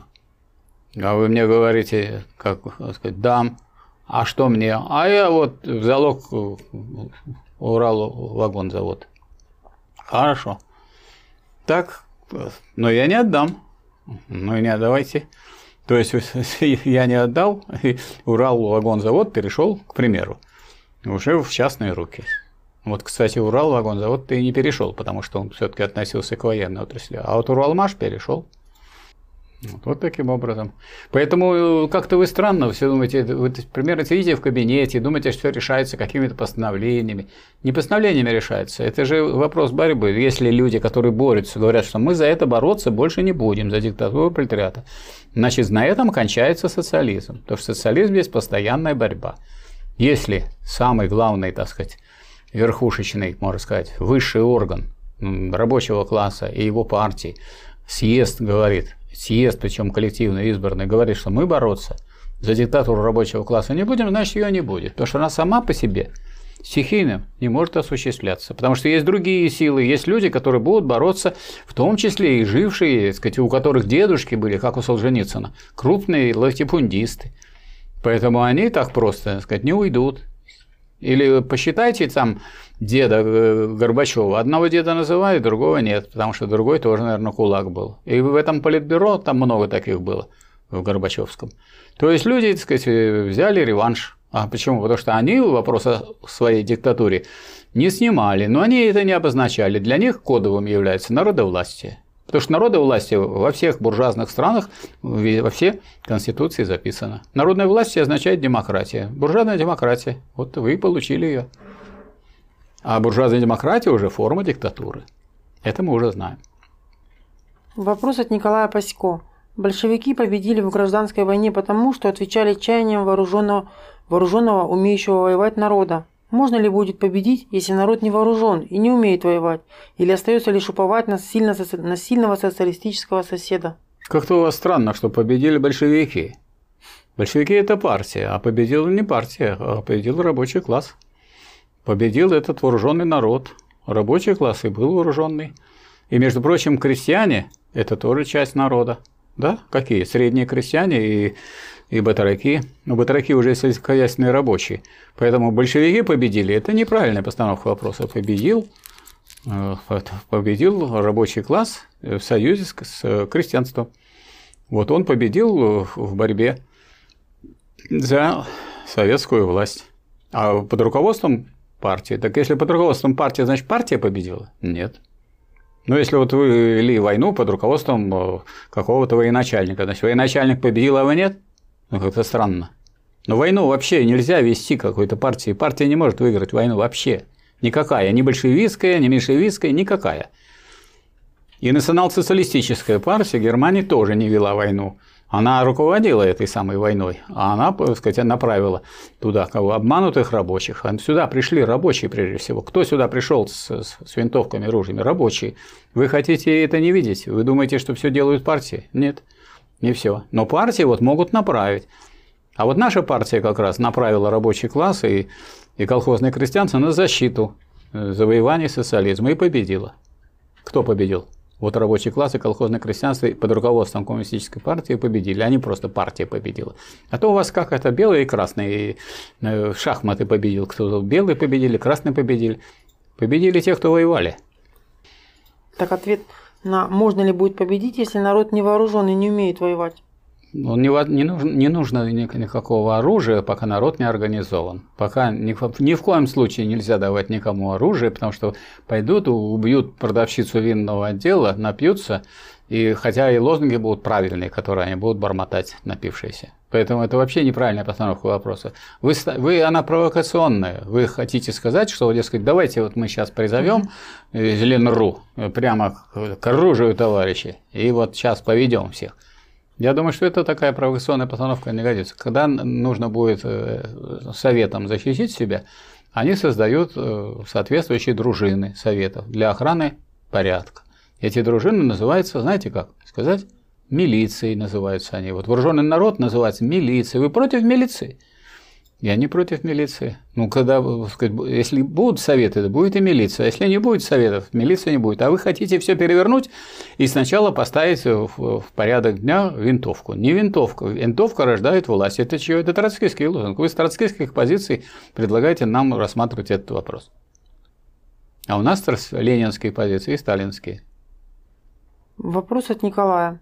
Михаил Васильевич, почему вы утверждаете, что диктатура пролетариата в СССР была ликвидирована на 22-м съезде КПСС, хотя на самом деле она была ликвидирована введением Конституции 1936 года? Значит, я думаю, что если вы понимаете устройство советской власти, то не бумагами они решаются, а решаются они э, борьбой. Значит, что такое Конституция? Конституция – это закон. Закон может выполняться, может не выполняться. Вы знаете, сколько законов.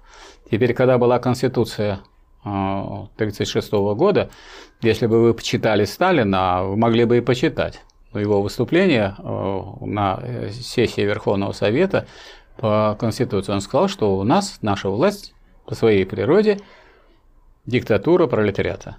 Вам это разъяснение генерального секретаря достаточно или недостаточно? Вы просто его не знаете. А не знаете вы, потому что Сталина не читаете, потому что вы слушаете неизвестно кого и читаете неизвестно кого.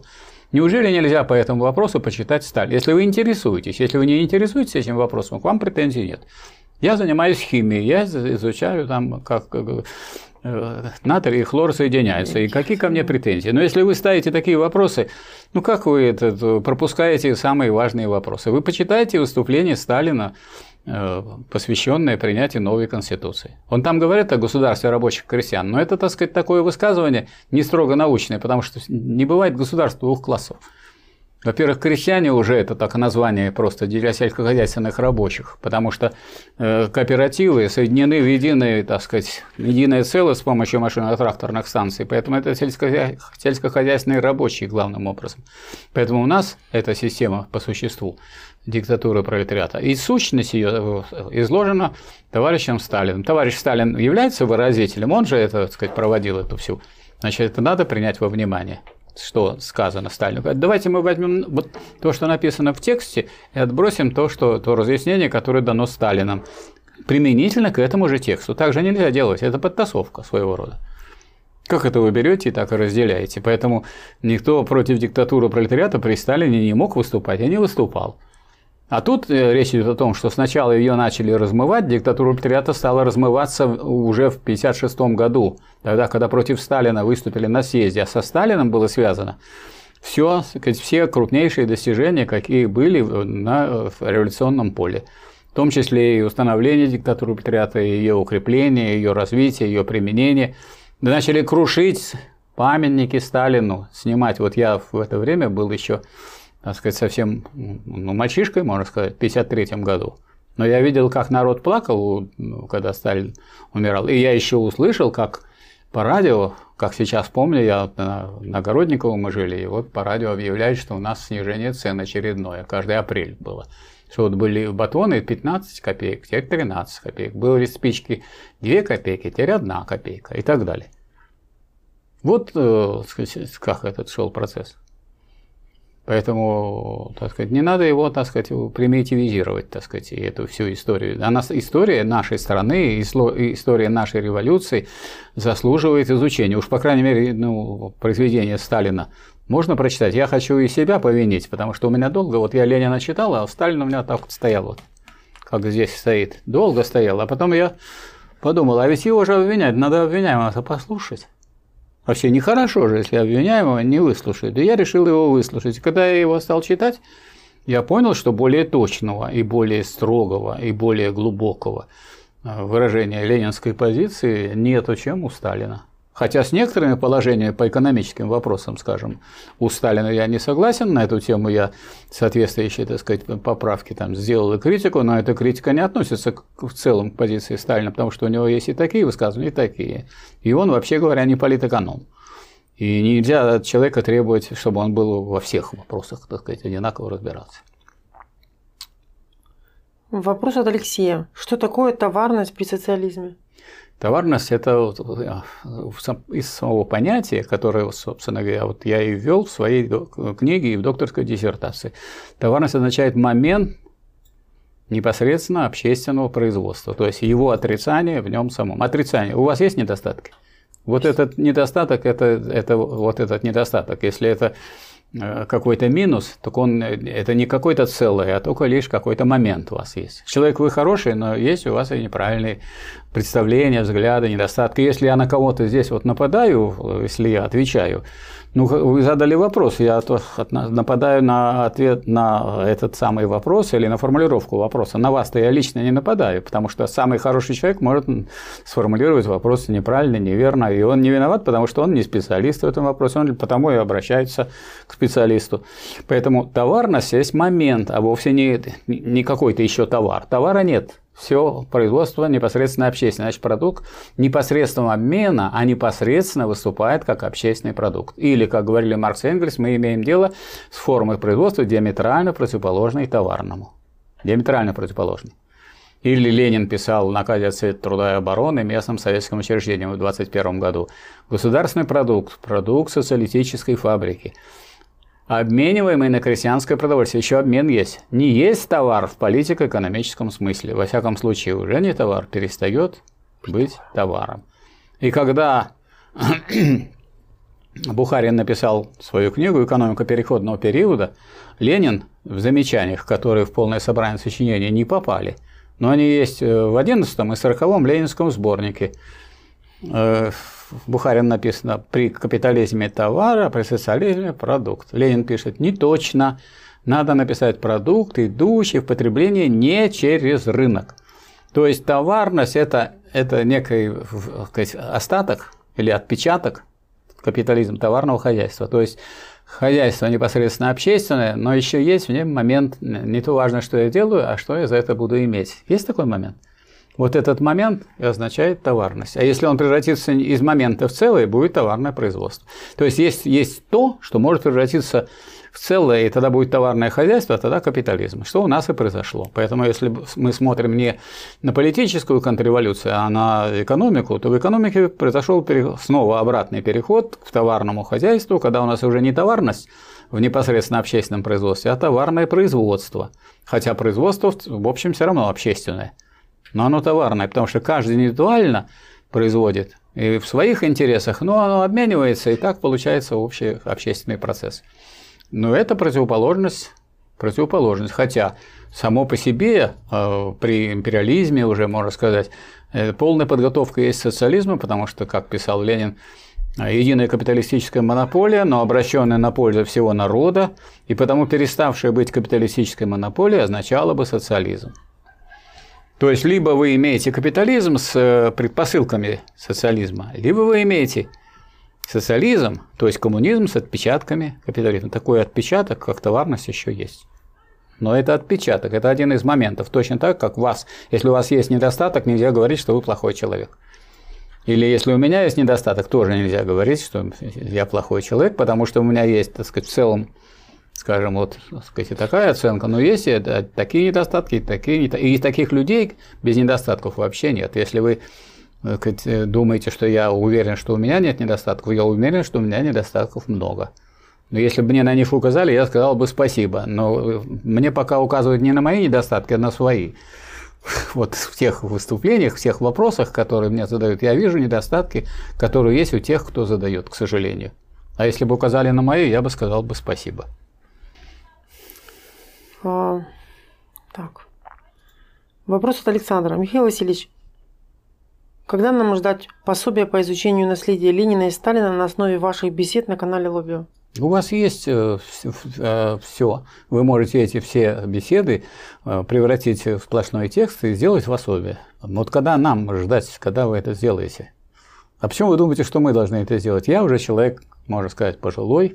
Я 45-го года рождения. Мне 76 лет, я уже могу отчитываться, что вот мы сделали такое обсуждение всех 55 работ. Дальше мы еще делаем обсуждение работ Сталина. Мы уже обсудили 5 томов, на три тома уже Сталина уже. Мы на три тома э, на канале Академия смыслов Лоббио есть соответствующее обсуждение, а вы берете этот текст. Сейчас есть и программы, которые текст превращают, ну, звуковой текст, текст вам остается поправить, слечить и сдать. Если вам нужна будет помощь финансовая от фонда Рабочей Академии, вам финансовую помощь для этого окажем.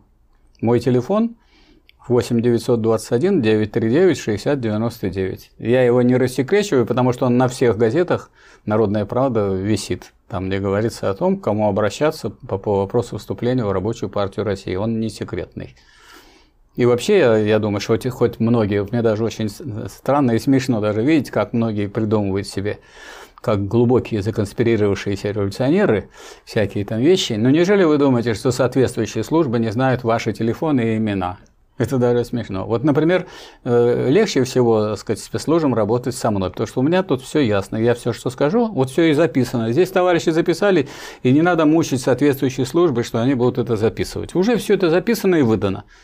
Поэтому и нет претензий. Никто меня никогда никуда не вызывал, хотя я прекрасно понимаю, что в современном мире и в нашем обществе ну, где-то выступать публично, и чтобы об этом соответствующим органам не было известно, но это просто думать так, это детский сад. Все это хорошо известно. Если вы мне вопросы задали, и вы тоже известны. А если вы там какой-то придумали себе псевдоним, и псевдоним у вас известен, ну что это все это совершенно понятно. Но у нас демократическое общество. Радуйтесь, что у нас демократизм, что мы не даем своей борьбой дальнейшей вперед идя, не даем превратить его в нечто худшее. У нас, у нас пока сказать, действительно нет государственной идеологии, у нас есть возможность выступать и распространять газеты, и э, воспрепятствование законной профессиональной деятельности журналистов, а вот я думаю, что журналисты, в данном случае Ленру выступает тоже как журналисты, оно значит, наказывается тюрьмой до двух лет.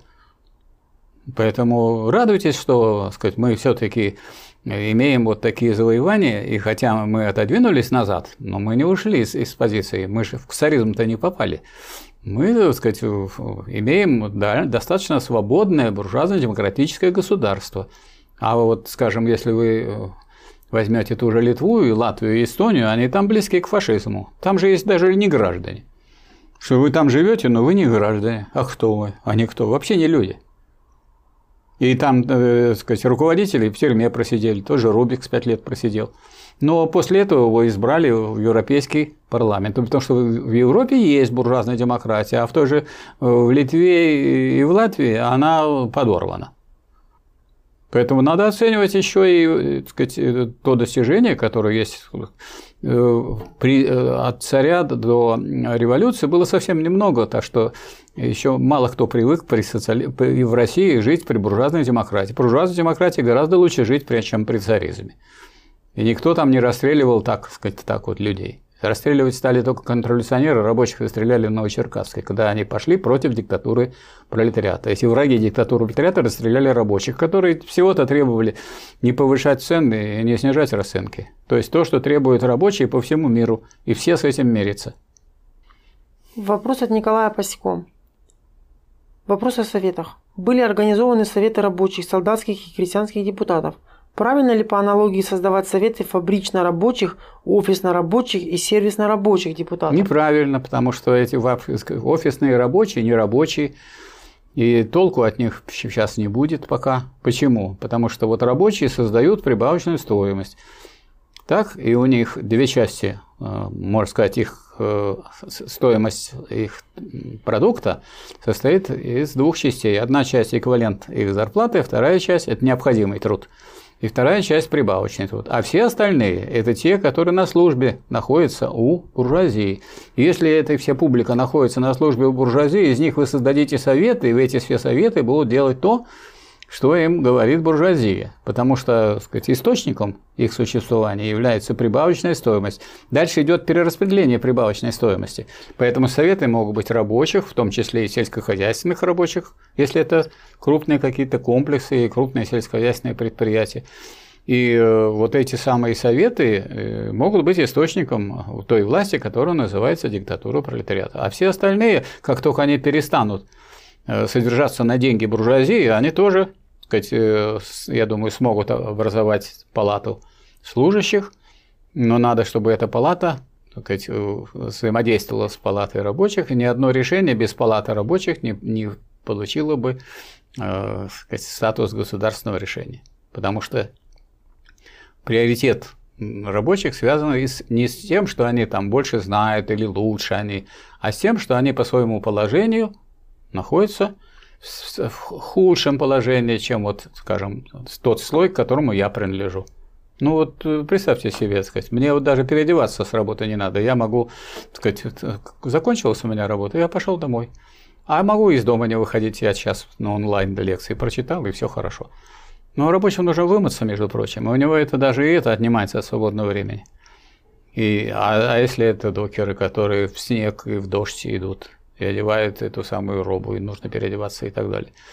То есть надо понимать, что речь идет здесь не о том, кто лучше, или кто умнее, или кто много знает, а речь идет о том, какой класс более заинтересован, кто улучшит больше свое положение. Рабочие, конечно, больше. У меня вот я был последние два года профессор-консультант, 9 часов в неделю. Я думаю, это для всех было бы счастье, для рабочих, если они так работали. 9 часов в неделю, остальное свободное время. Угу. Мы, чтобы улучшиться, наоборот, может, меня привлекут к большему труду при работе, при власти рабочего класса. А тут я вот э, два года в таком режиме работал. Люди, попробуйте поборить. А всех, наоборот, сверхурочно, сверхурочно лишают э, выходных, праздничных дней. Ну, как вы понимаете, моих товарищей не так много, которые с этих позиций выступают. Потому что интеллигенция всегда она разделялась на выразителей интересов рабочего класса, буржуазии и путаников, которые, так сказать, где-то правильно говорят, где-то неправильно говорят. И таких людей, но с другой стороны, я так сказать, вот, хочу сказать, что товарищи по работе всегда с вниманием, с интересом и с уважением относились к, к марксизму, к ленинизму, и это невозможно вытравить. Вопрос от Алекса. Что по существу влияет на подъем классового сознания пролетариата? Материальное положение пролетариата?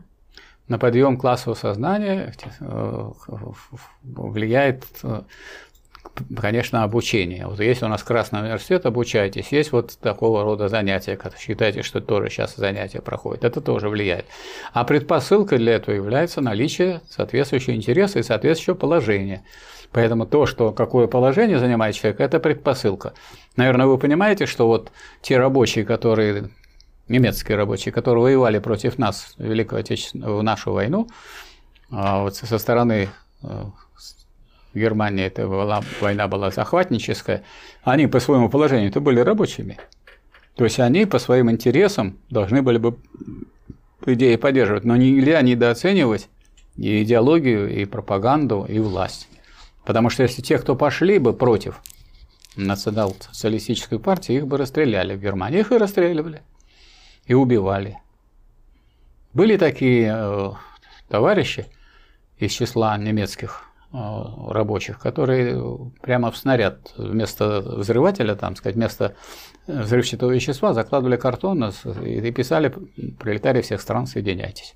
У нас был товарищ на экономическом факультете, который был в партизанском отряде, и у них был немец-партизан. Он, они одевали немецкую форму, приезжали и к 1 января на праздник дорисовывали там дополнительные нули и получали все необходимое для празднования 1 января Нового года. А он еще по-немецки с ними там на них там кричал, разговаривал, и на тех, кто ему хотел не выдавать, так говорил, что те на всякий случай все отдавали. Так что были немцы, рабочие, которые нам помогали. Вопрос от Владимира. Расскажите, почему классики марксизма ввели принципиальную теоретическую борьбу с идеализмом? Как-то даже трудно ответить, почему. Они, они, они, они провели не борьбу принципиальную с э, идеализмом, а они, они вели борьбу за истину. Истину. А истина, она не сразу открывается, и не всем.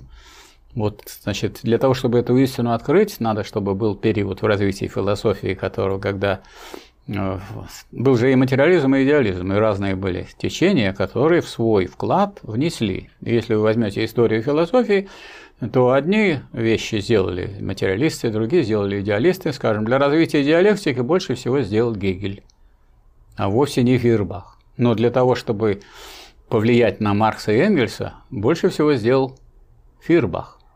И вот после того, как они прочитали Маркса, Энгельс, Фирбаха, они перестали быть идеалистами и стали материалистами. Поэтому материалистами они стали как в результате развития науки – которая, философия, которая движется к истине. И уже Марксу и Энгельсу удалось построить не просто материализм, как это сделал как это сделал Фейербах, а исторический материализм, то есть применить вот этот принцип материализма к истории развития общества человеческого, что вот общество не просто, что бытие определяет сознание, это еще сделал и Фейербах а что общественное бытие определяет общественное сознание. Можно сказать, что Маркс и Энгельс перевернулись, они же были младогегельянцами, они были идеалистами, и они разве выбросили эту самую диалектику, которую они взяли у Гегеля? Не выбросили. Когда Маркс отвечал на вопрос, каково мое отношение к Гегелю, он говорил так, мое отношение к Гегелю очень просто. Гегель мой учитель.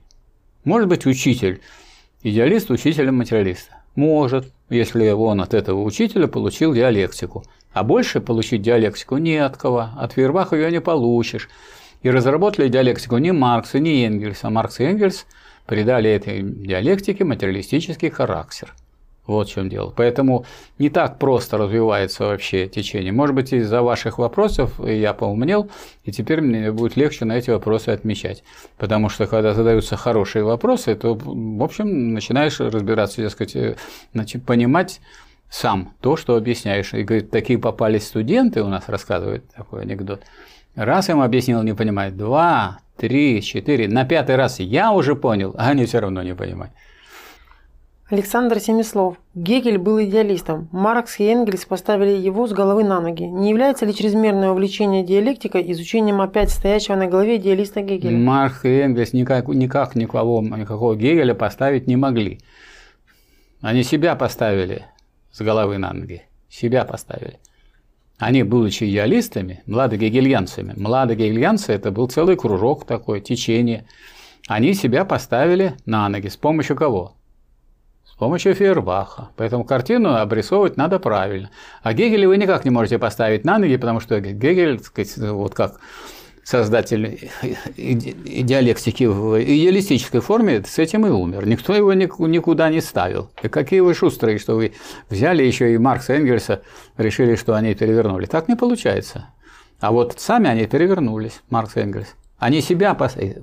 Фейербах поставил Маркса и Энгельса с головы на ноги. Фейербах. Отдайте дань уважения Фейербаху. Он, конечно, был не диалектичен, но он был материалистичен и глубоко проник в сознание Маркса и Энгельса. Вопрос от Полины Кошкиной. Расскажите, пожалуйста, стал ли Фейербах марксистом? Нет, конечно.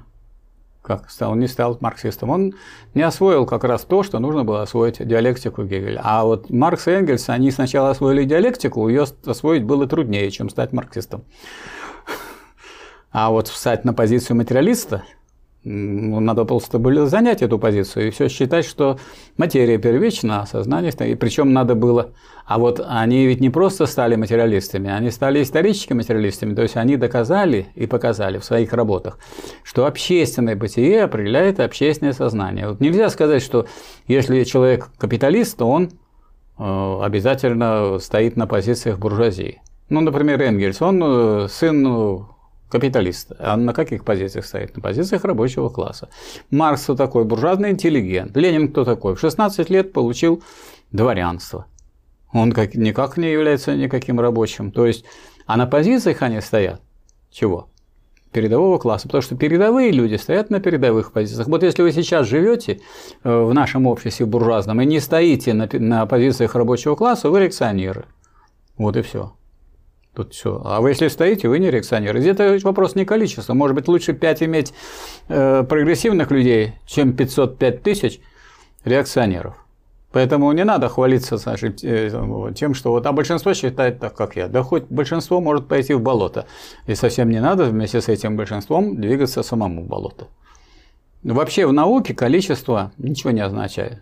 Ну, потому что все открытия делает один человек, никакое не большинство. Ну, Ньютон – там Лейбниц, или там Эйнштейн, или тот же самый Менделеев. Ну, таблица Менделеева он сделал. Или другую геометрию кто сделал? Лобачевский. Ну и все на этом. И был еще, так сказать, другой человек, Баяй, который думал, что он первый открыл, а потом, когда он э, написал статью такую, выяснилось, что Лобачевский месяц назад целую монографию выкатил с этой самой новой штукой. Поэтому в науке никакого большинства вообще нету. Вся истина открывается одним, ну максимум двумя. Я даже не знаю, кто это двое, если работает. Вот сейчас работают на одном э, э, коллайдере, там, конечно, группа этих физиков, вот они это оформляют как коллективное. Но и то, наверное, они там хоть все оформляют как коллективное, но кто-то больше сделал, а кто-то меньше сделал. В науке нету понятия большинства или меньшинства. В науке есть понятие истины. Поэтому вопрос здесь не большинства. Вопрос в том, что вот сколько бы ни было рабочих, они передовые. А сколько бы ни было всяких людей, которые подносят, э, так сказать, э, буржуазии то, что ей нужно для того, чтобы красиво жить, вот, их ну, совсем может быть много, или подвозят, или ездят по улицам и приносят домой и так далее, чтобы они не, от, не поворачивались ни насколько, а могли бы тут все получить. Это не значит, что это большинство что-то решает. Оно ничего не решает в политике, это слуги своего рода. И из слуг никакой революционный класс не получается. Вопрос от Алексея Копыткова. Объясните, пожалуйста, как при помощи диалектики определить правильность или ложность своих текущих взглядов? Значит, правильность или ложность э, своих текущих взглядов определяется так. Значит, вы должны знать передовую общественную науку. Носителем передовой общественной науки являются Гегель в области диалектики, Маркс и Энгельс в области материализма и исторического материализма. Ленин, который э, эти вот все представления и взгляды использовал на практике – и придал им такую форму, в которой они не представляют собой отдельные работы по отдельным вопросам, а представляют собой, хоть он и говорил, что у них учение из одного куска стали, на самом деле вот он и превратил учение Маркса и Энгельса в учение из одного куска стали, в котором есть философия, диалектический исторический материализм, э, есть политэкономия и есть научный социализм. Ну вот самый короткий путь их изучения – это изучение на базе изучения, там, скажем, произведений Маркса и Энгельса, это изучение полного собрания сочинений Ленина и собрание сочинений Сталина, потому что на практике проверяется глубина вот тех мыслей, которые закладывали классики. Если вы будете знать главное, то вы тогда сможете отделить правильное от неправильного, хорошее от нехорошего. А иначе у вас нет критерия. Иначе вы, так сказать, вы этого не знаете, и этого не знаете. Как вы можете решить, что правильнее? То есть не потому, что вы, так сказать, чем плохой человек, но просто это невозможно решить. Вот у меня такая была ситуация. Я вдруг вот так оглянулся и посмотрел, так, а у меня несколько лет стоял этот Сталин, думаю, а что я не, не хочу узнать, что он...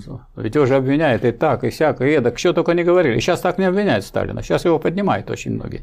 И даже те, кто обвиняют, уже поднимают его тем, что это какие-то негодяи обвиняют Сталина. Значит, наверное, Сталин человек хороший. Потому что мы видим, что какие-то жулики, потому что эти коррупционеры, эти негодяи, враги социализма, враги трудящихся, они с ненавистью относятся к Сталину, значит, Сталин заслуживает уважения. Что-то он такое сделал, что они так на него нападают. Вот. И вот когда я стал читать, я удивился, что я увидел, что он последовательный сторонник Ленина и в практическом отношении, вот если практику революции, даже практику революции, а кто, интересно, организовывал вооруженные восстания? Доклад о вооруженном восстании на шестом съезде сделал товарищ Сталин, а Ленин в это время был в разливе и писал книгу «Государство революции». И думал Ленин не о том, как сделать революцию, он уже теоретически это уже изложил, а Сталин это практически организовывал. А он думал, как сделать, чтобы, получив власть, рабочее, рабочее государство не превратилось в свою противоположность. То есть партмаксимум, чтобы было, чтобы все участвовали в управлении, и чтобы боролись с бюрократизмом, участием в этом управлении, а потому что э, это не нарыв, который можно вырезать, а это болезнь, которую нужно долго лечить. И вот и этот Сталин, а кто, собственно, осуществил социалистическое строительство? Ну хорошо, вместе они участвовали в организации гражданской войны. Вместе участвовали в самых э, первых решениях, в начатках планирования. План ГЛРО еще был при Ленине, но это был не директивный план, это был план такой, знаете, э, по крупным вещам, план развития науки и техники в масштабах государства. А только чтобы задания были директивные, это только появилось в первую пятилетку в 30 восьмом году, о, в 28 году. В 28 году, и поэтому вот теория социалистического планирования – это то, что сделал на практике, осуществил Сталин в соответствии с ленинскими идеями. Если вы этого не читали, не изучали и не знаете, ну а никто лучше это не… Можно взять, есть книга «Социалистическая экономика в СССР». Большая вот книга есть, их 6 томов, 6 томов есть. История социалистической экономики в СССР. У меня есть такая книга. Но это вот будет долго много читать, а, и все равно там разные люди, разные куски дают. А вот того единства, которое вот, определяется тем, что вот товарищ Сталин был во главе этого всего дела, хотя он не был председателем Совета Министров. Он был только генеральным секретарем Центрального комитета. Но Обратите внимание, я вот когда дочитал до конца, я могу уже твердо сказать, что ни разу он не подписал свой документ генеральный секретарь ни в одном месте, только секретарь ЦК Сталин. И когда говорят, он возвеличивал свою личность, но ну, я думаю, что скорее наоборот. Ни разу не подписал. А вот тот же самый Брежнев уже генеральный секретарь с большой буквы писал. А Сталин никогда генеральный не написал. Вот кто из них скромнее? Ну, наверное, Брежнев тоже молодец, он же вот на малой земле воевал, и это не отнимешь. Но то, что писали, значит, а вот он придумал или с компанией так сказать, псевдоученых, и этот развитой социализм, который при Брежневе это развился, это вообще искажение марксизма сказать, по всем позициям. Что это за развитой социализм? Хотя развитой социализм – это полный коммунизм. А тут не полный коммунизм, и не социализм, а какой-то развитой социализм. Для того, чтобы сохранить эту вот глупость общенародное государство, которое вместо диктатуры пролетариата. Поэтому это вот уже, так сказать, было время продолжения движения вспять. Вопрос от Владислава. Михаил Васильевич, мне нужна ваша помощь, что почитать перед наукой логики. Хочу осилить этот труд Гегеля. Ничего вам не надо читать перед наукой логики, э, кроме э, того, что вы можете почитать э, философские тетради Ленина, том 29. Из них там вы тоже много не поймете, потому что там есть выдержка из произведения Гегеля и замечания Ленина. Теперь, значит, есть такая работа у Ленина, которая называется «О значении воинствующего материализма». Одна из последних работ, последняя философская работа. Можно сказать, предсмертная. Вот вы с нее и начните. Вот это о значении воинствующего материализма, вот поскольку мне помогли товарищи в издании науки логики, я выбросил всякие предисловия, надо сказать, далекие от сути диалектики, и поставил вот эту работу о значении воинствующего материализма вместо предисловия в самом начале. Вот этим отличается мое издание от других академических изданий науки логики. И тем, что я сделал так, как и планировал Гегель. Сначала объективная логика, а потом субъективная логика. Два тома. И три книги. В первой книге, в первом томе две книги «Учение о бытии и учение о сущности», во втором «Учение о понятии».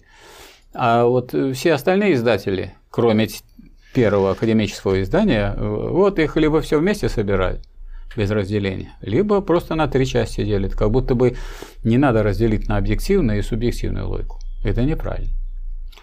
Вот, поэтому начните вот с этой работы о значении воинствующего материализма, потом э, философской тетради Ленина, их можно читать, они понятные, ну, хотя в них что-то будет непонятно, но в целом понятно это. И увидите, как Ленин над этим работал. Хотя Ленин их э, читал, эти работы Гегеля, не в самом раннем возрасте. А потом можно переходить уже к науке логики Гегеля. Но для того, чтобы у вас работа над наукой логики Гегеля была, так сказать, позитивной и несложной, вы ее потихонечку читаете, а Ленина читайте подряд. Потому что если вы будете читать э, подряд произведения Ленина, у вас в голове будет целая цепь исторических событий, которые дают ту непрерывность, которая изображает борьбу противоположностей.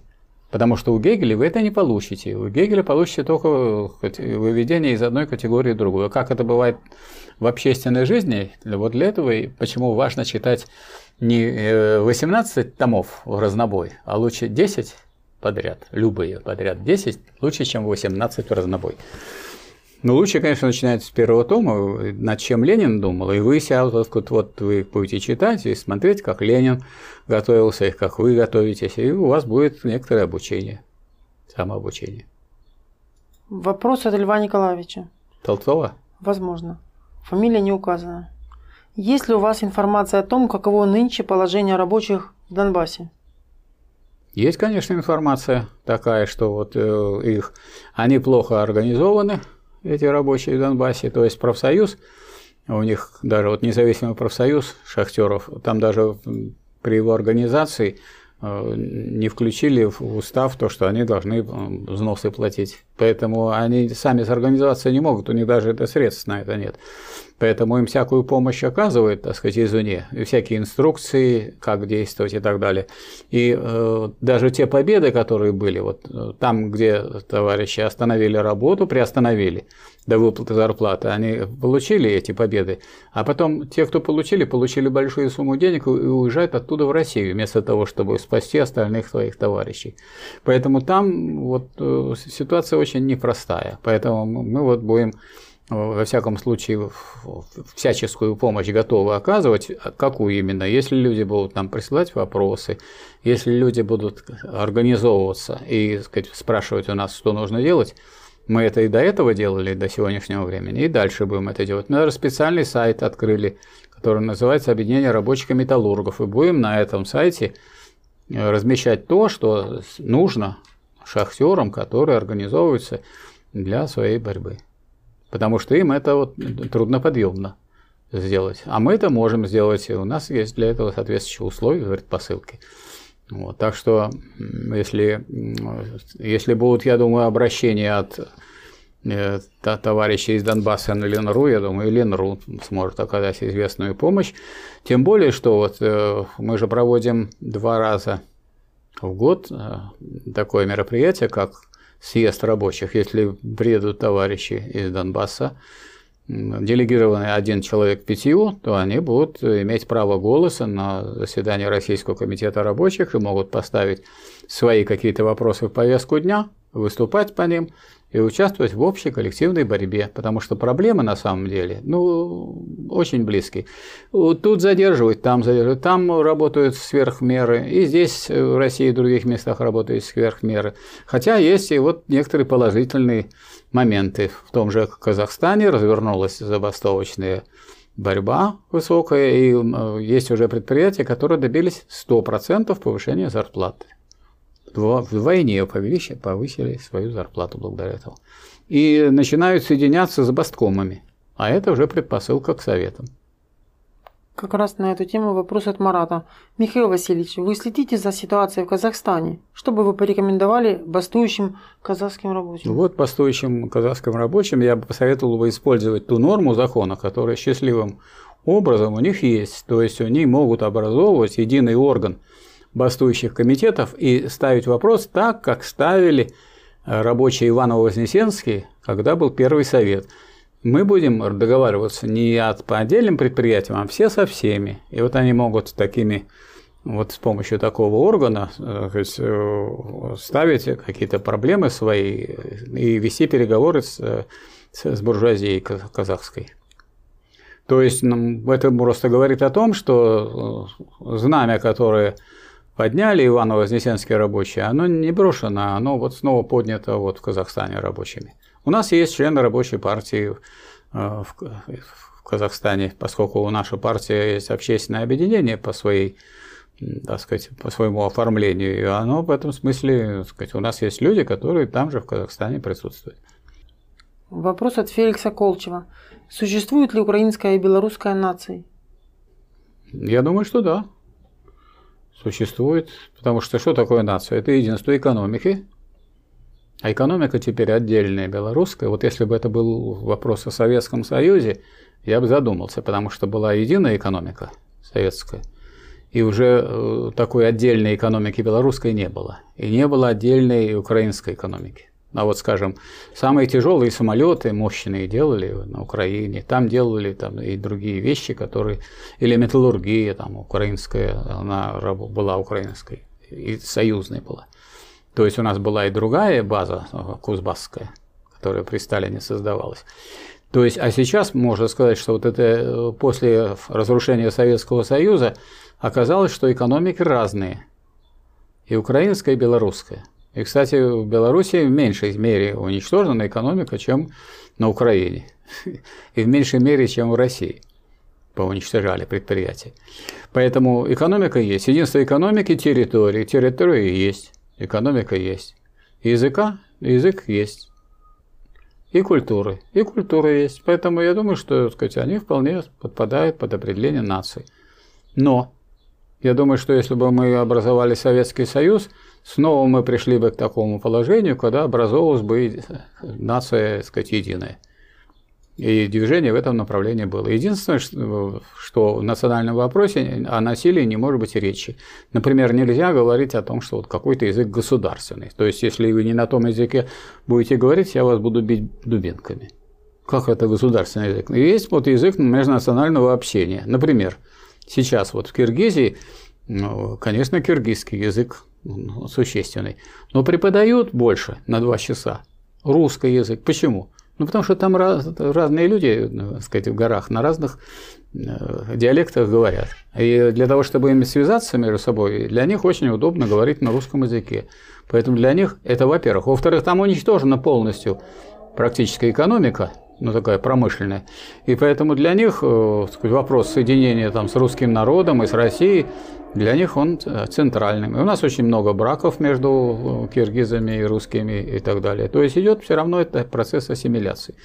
Вот, поэтому в данном случае, конечно, надо исходить из вот определения, что нация есть общность людей, основывающаяся на общности экономики, экономики, языка, территории, языка и культуры. Вопрос от Андрея Трофимова. Михаил Васильевич, как прокомментируете заявление Трампа о том, что Байден строит коммунизм? Как можно оценить прогрессивность американского общества в борьбе за, за социализм? Можно сказать, что все, кто построились от капитализм, приблизили нас к коммунизму. Потому что, как вы понимаете, капитализм ближе к коммунизму, чем феодализм. Вот когда в Америке было рабовладение, а это было когда? Это было, у нас рабовладение в 1961 году было отменено. Э, крепостное право. Крепостное. А рабовладения у нас, в общем-то, и не было. А в Америке вот, только-только было в 1962 году отменено, от, отменено рабовладение. Причем э, демократическая партия, которую сейчас представляет Байден, выступала за рабовладение, а республиканская была против рабовладения. Поэтому, если говорить о близости или удалении, ну, понятно, что капитализм ближе, конечно, к коммунизму, чем феодализм. Это понятно. Поэтому всякое развитие капитализма приближает его уничтожение, потому что империализм есть высшая и последняя стадия капитализма. Это умирающий и загнивающий капитализм. Но сам он не умрет и сам не упадет, если его не уронят. Вот о, о чем говорил Ленин в «Государстве революции» и в книге «Империализм как высшая стадия капитализма». Вопрос от Стрельцова. Михаил Васильевич, как преодолеть различия между городом и деревней? Если с преодолением различия между людьми физического и умственного труда более-менее понятно, то тут вопрос. А так, и, сказать, идет это преодоление, само собой. Оно идет даже при капитализме, потому что э, все больше предприятий выносится. Обратите внимание, раньше рабочие жили около заводов. По гудку они собирались. Сейчас – стараются этих, э, загнать эти предприятия куда-нибудь подальше из города. Ну а куда они могут их загнать? А, а здесь сделать дома для богатых в центре города. Уже причем переносят такие предприятия, как, скажем, вот э, у нас есть завод по производству двигателей для вертолетов, да? И вот тоже взяли из центра, убрали и, так сказать, загнали рабочих куда-то подальше. То есть этот процесс э, отправки предприятий в деревню, он продолжается. Поэтому там появляются рабочие, там появляются те организации и те службы, которые с этим связаны. Это во-первых. А во-вторых, те средства связи, информации, которые разрабатывались в городах, они имеются теперь в деревне. Деревня не оторвана таким образом как она раньше была оторвана. Хотя, э, вот скажем, некоторые мероприятия нынешней буржуазии, в том числе в медицинской области, сделали и э, ее оторванным от медицинского обслуживания, потому что, скажем, здесь э, скорая приедет через течение часа, хотя при социализме 5 минут. Я сам проверял. Я вот на улице упал человек, я позвонил, 5 минут приезжать. Все было, сеть была. А теперь, если 10 километров, а то и 20 надо проехать в село до первого медицинского, из села до первого медицинского пункта. Поэтому реформа состояла в том, чтобы 7% денег забрать. Это те проценты, которые шли по существу на развитие медицинской медицины на селе. И вообще, надо сказать, у нас не, не возрастали средства на медицину, а сокращались. А страховая медицина – это просто жирные коты, которые на медицине имеют свои богатые, огромные деньги, несравнимые с зарплатами врачей. Поэтому хорошо, что у нас нет страхового э, образования, а то бы тоже сидели люди и получали. Не допустили этого товарищи из вузов, и поэтому у нас к нам приходят деньги через казначейство, а не через банки и не через страховые общества. А если деньги в медицину приходят через страховое общество, там уже сидят не врачи, которые решают, каким врачам и сколько давать. Но прежде всего они набивают себе карманы. Вот такая картина. От Алексея Александровича. С уважением к вам. Спасибо за просвещение. Некоторые моменты перематываю по несколько раз, пока не вникну. Спасибо вам большое. Вы понимаете, что эти вещи некоторые сразу трудно воспринять и сразу понять.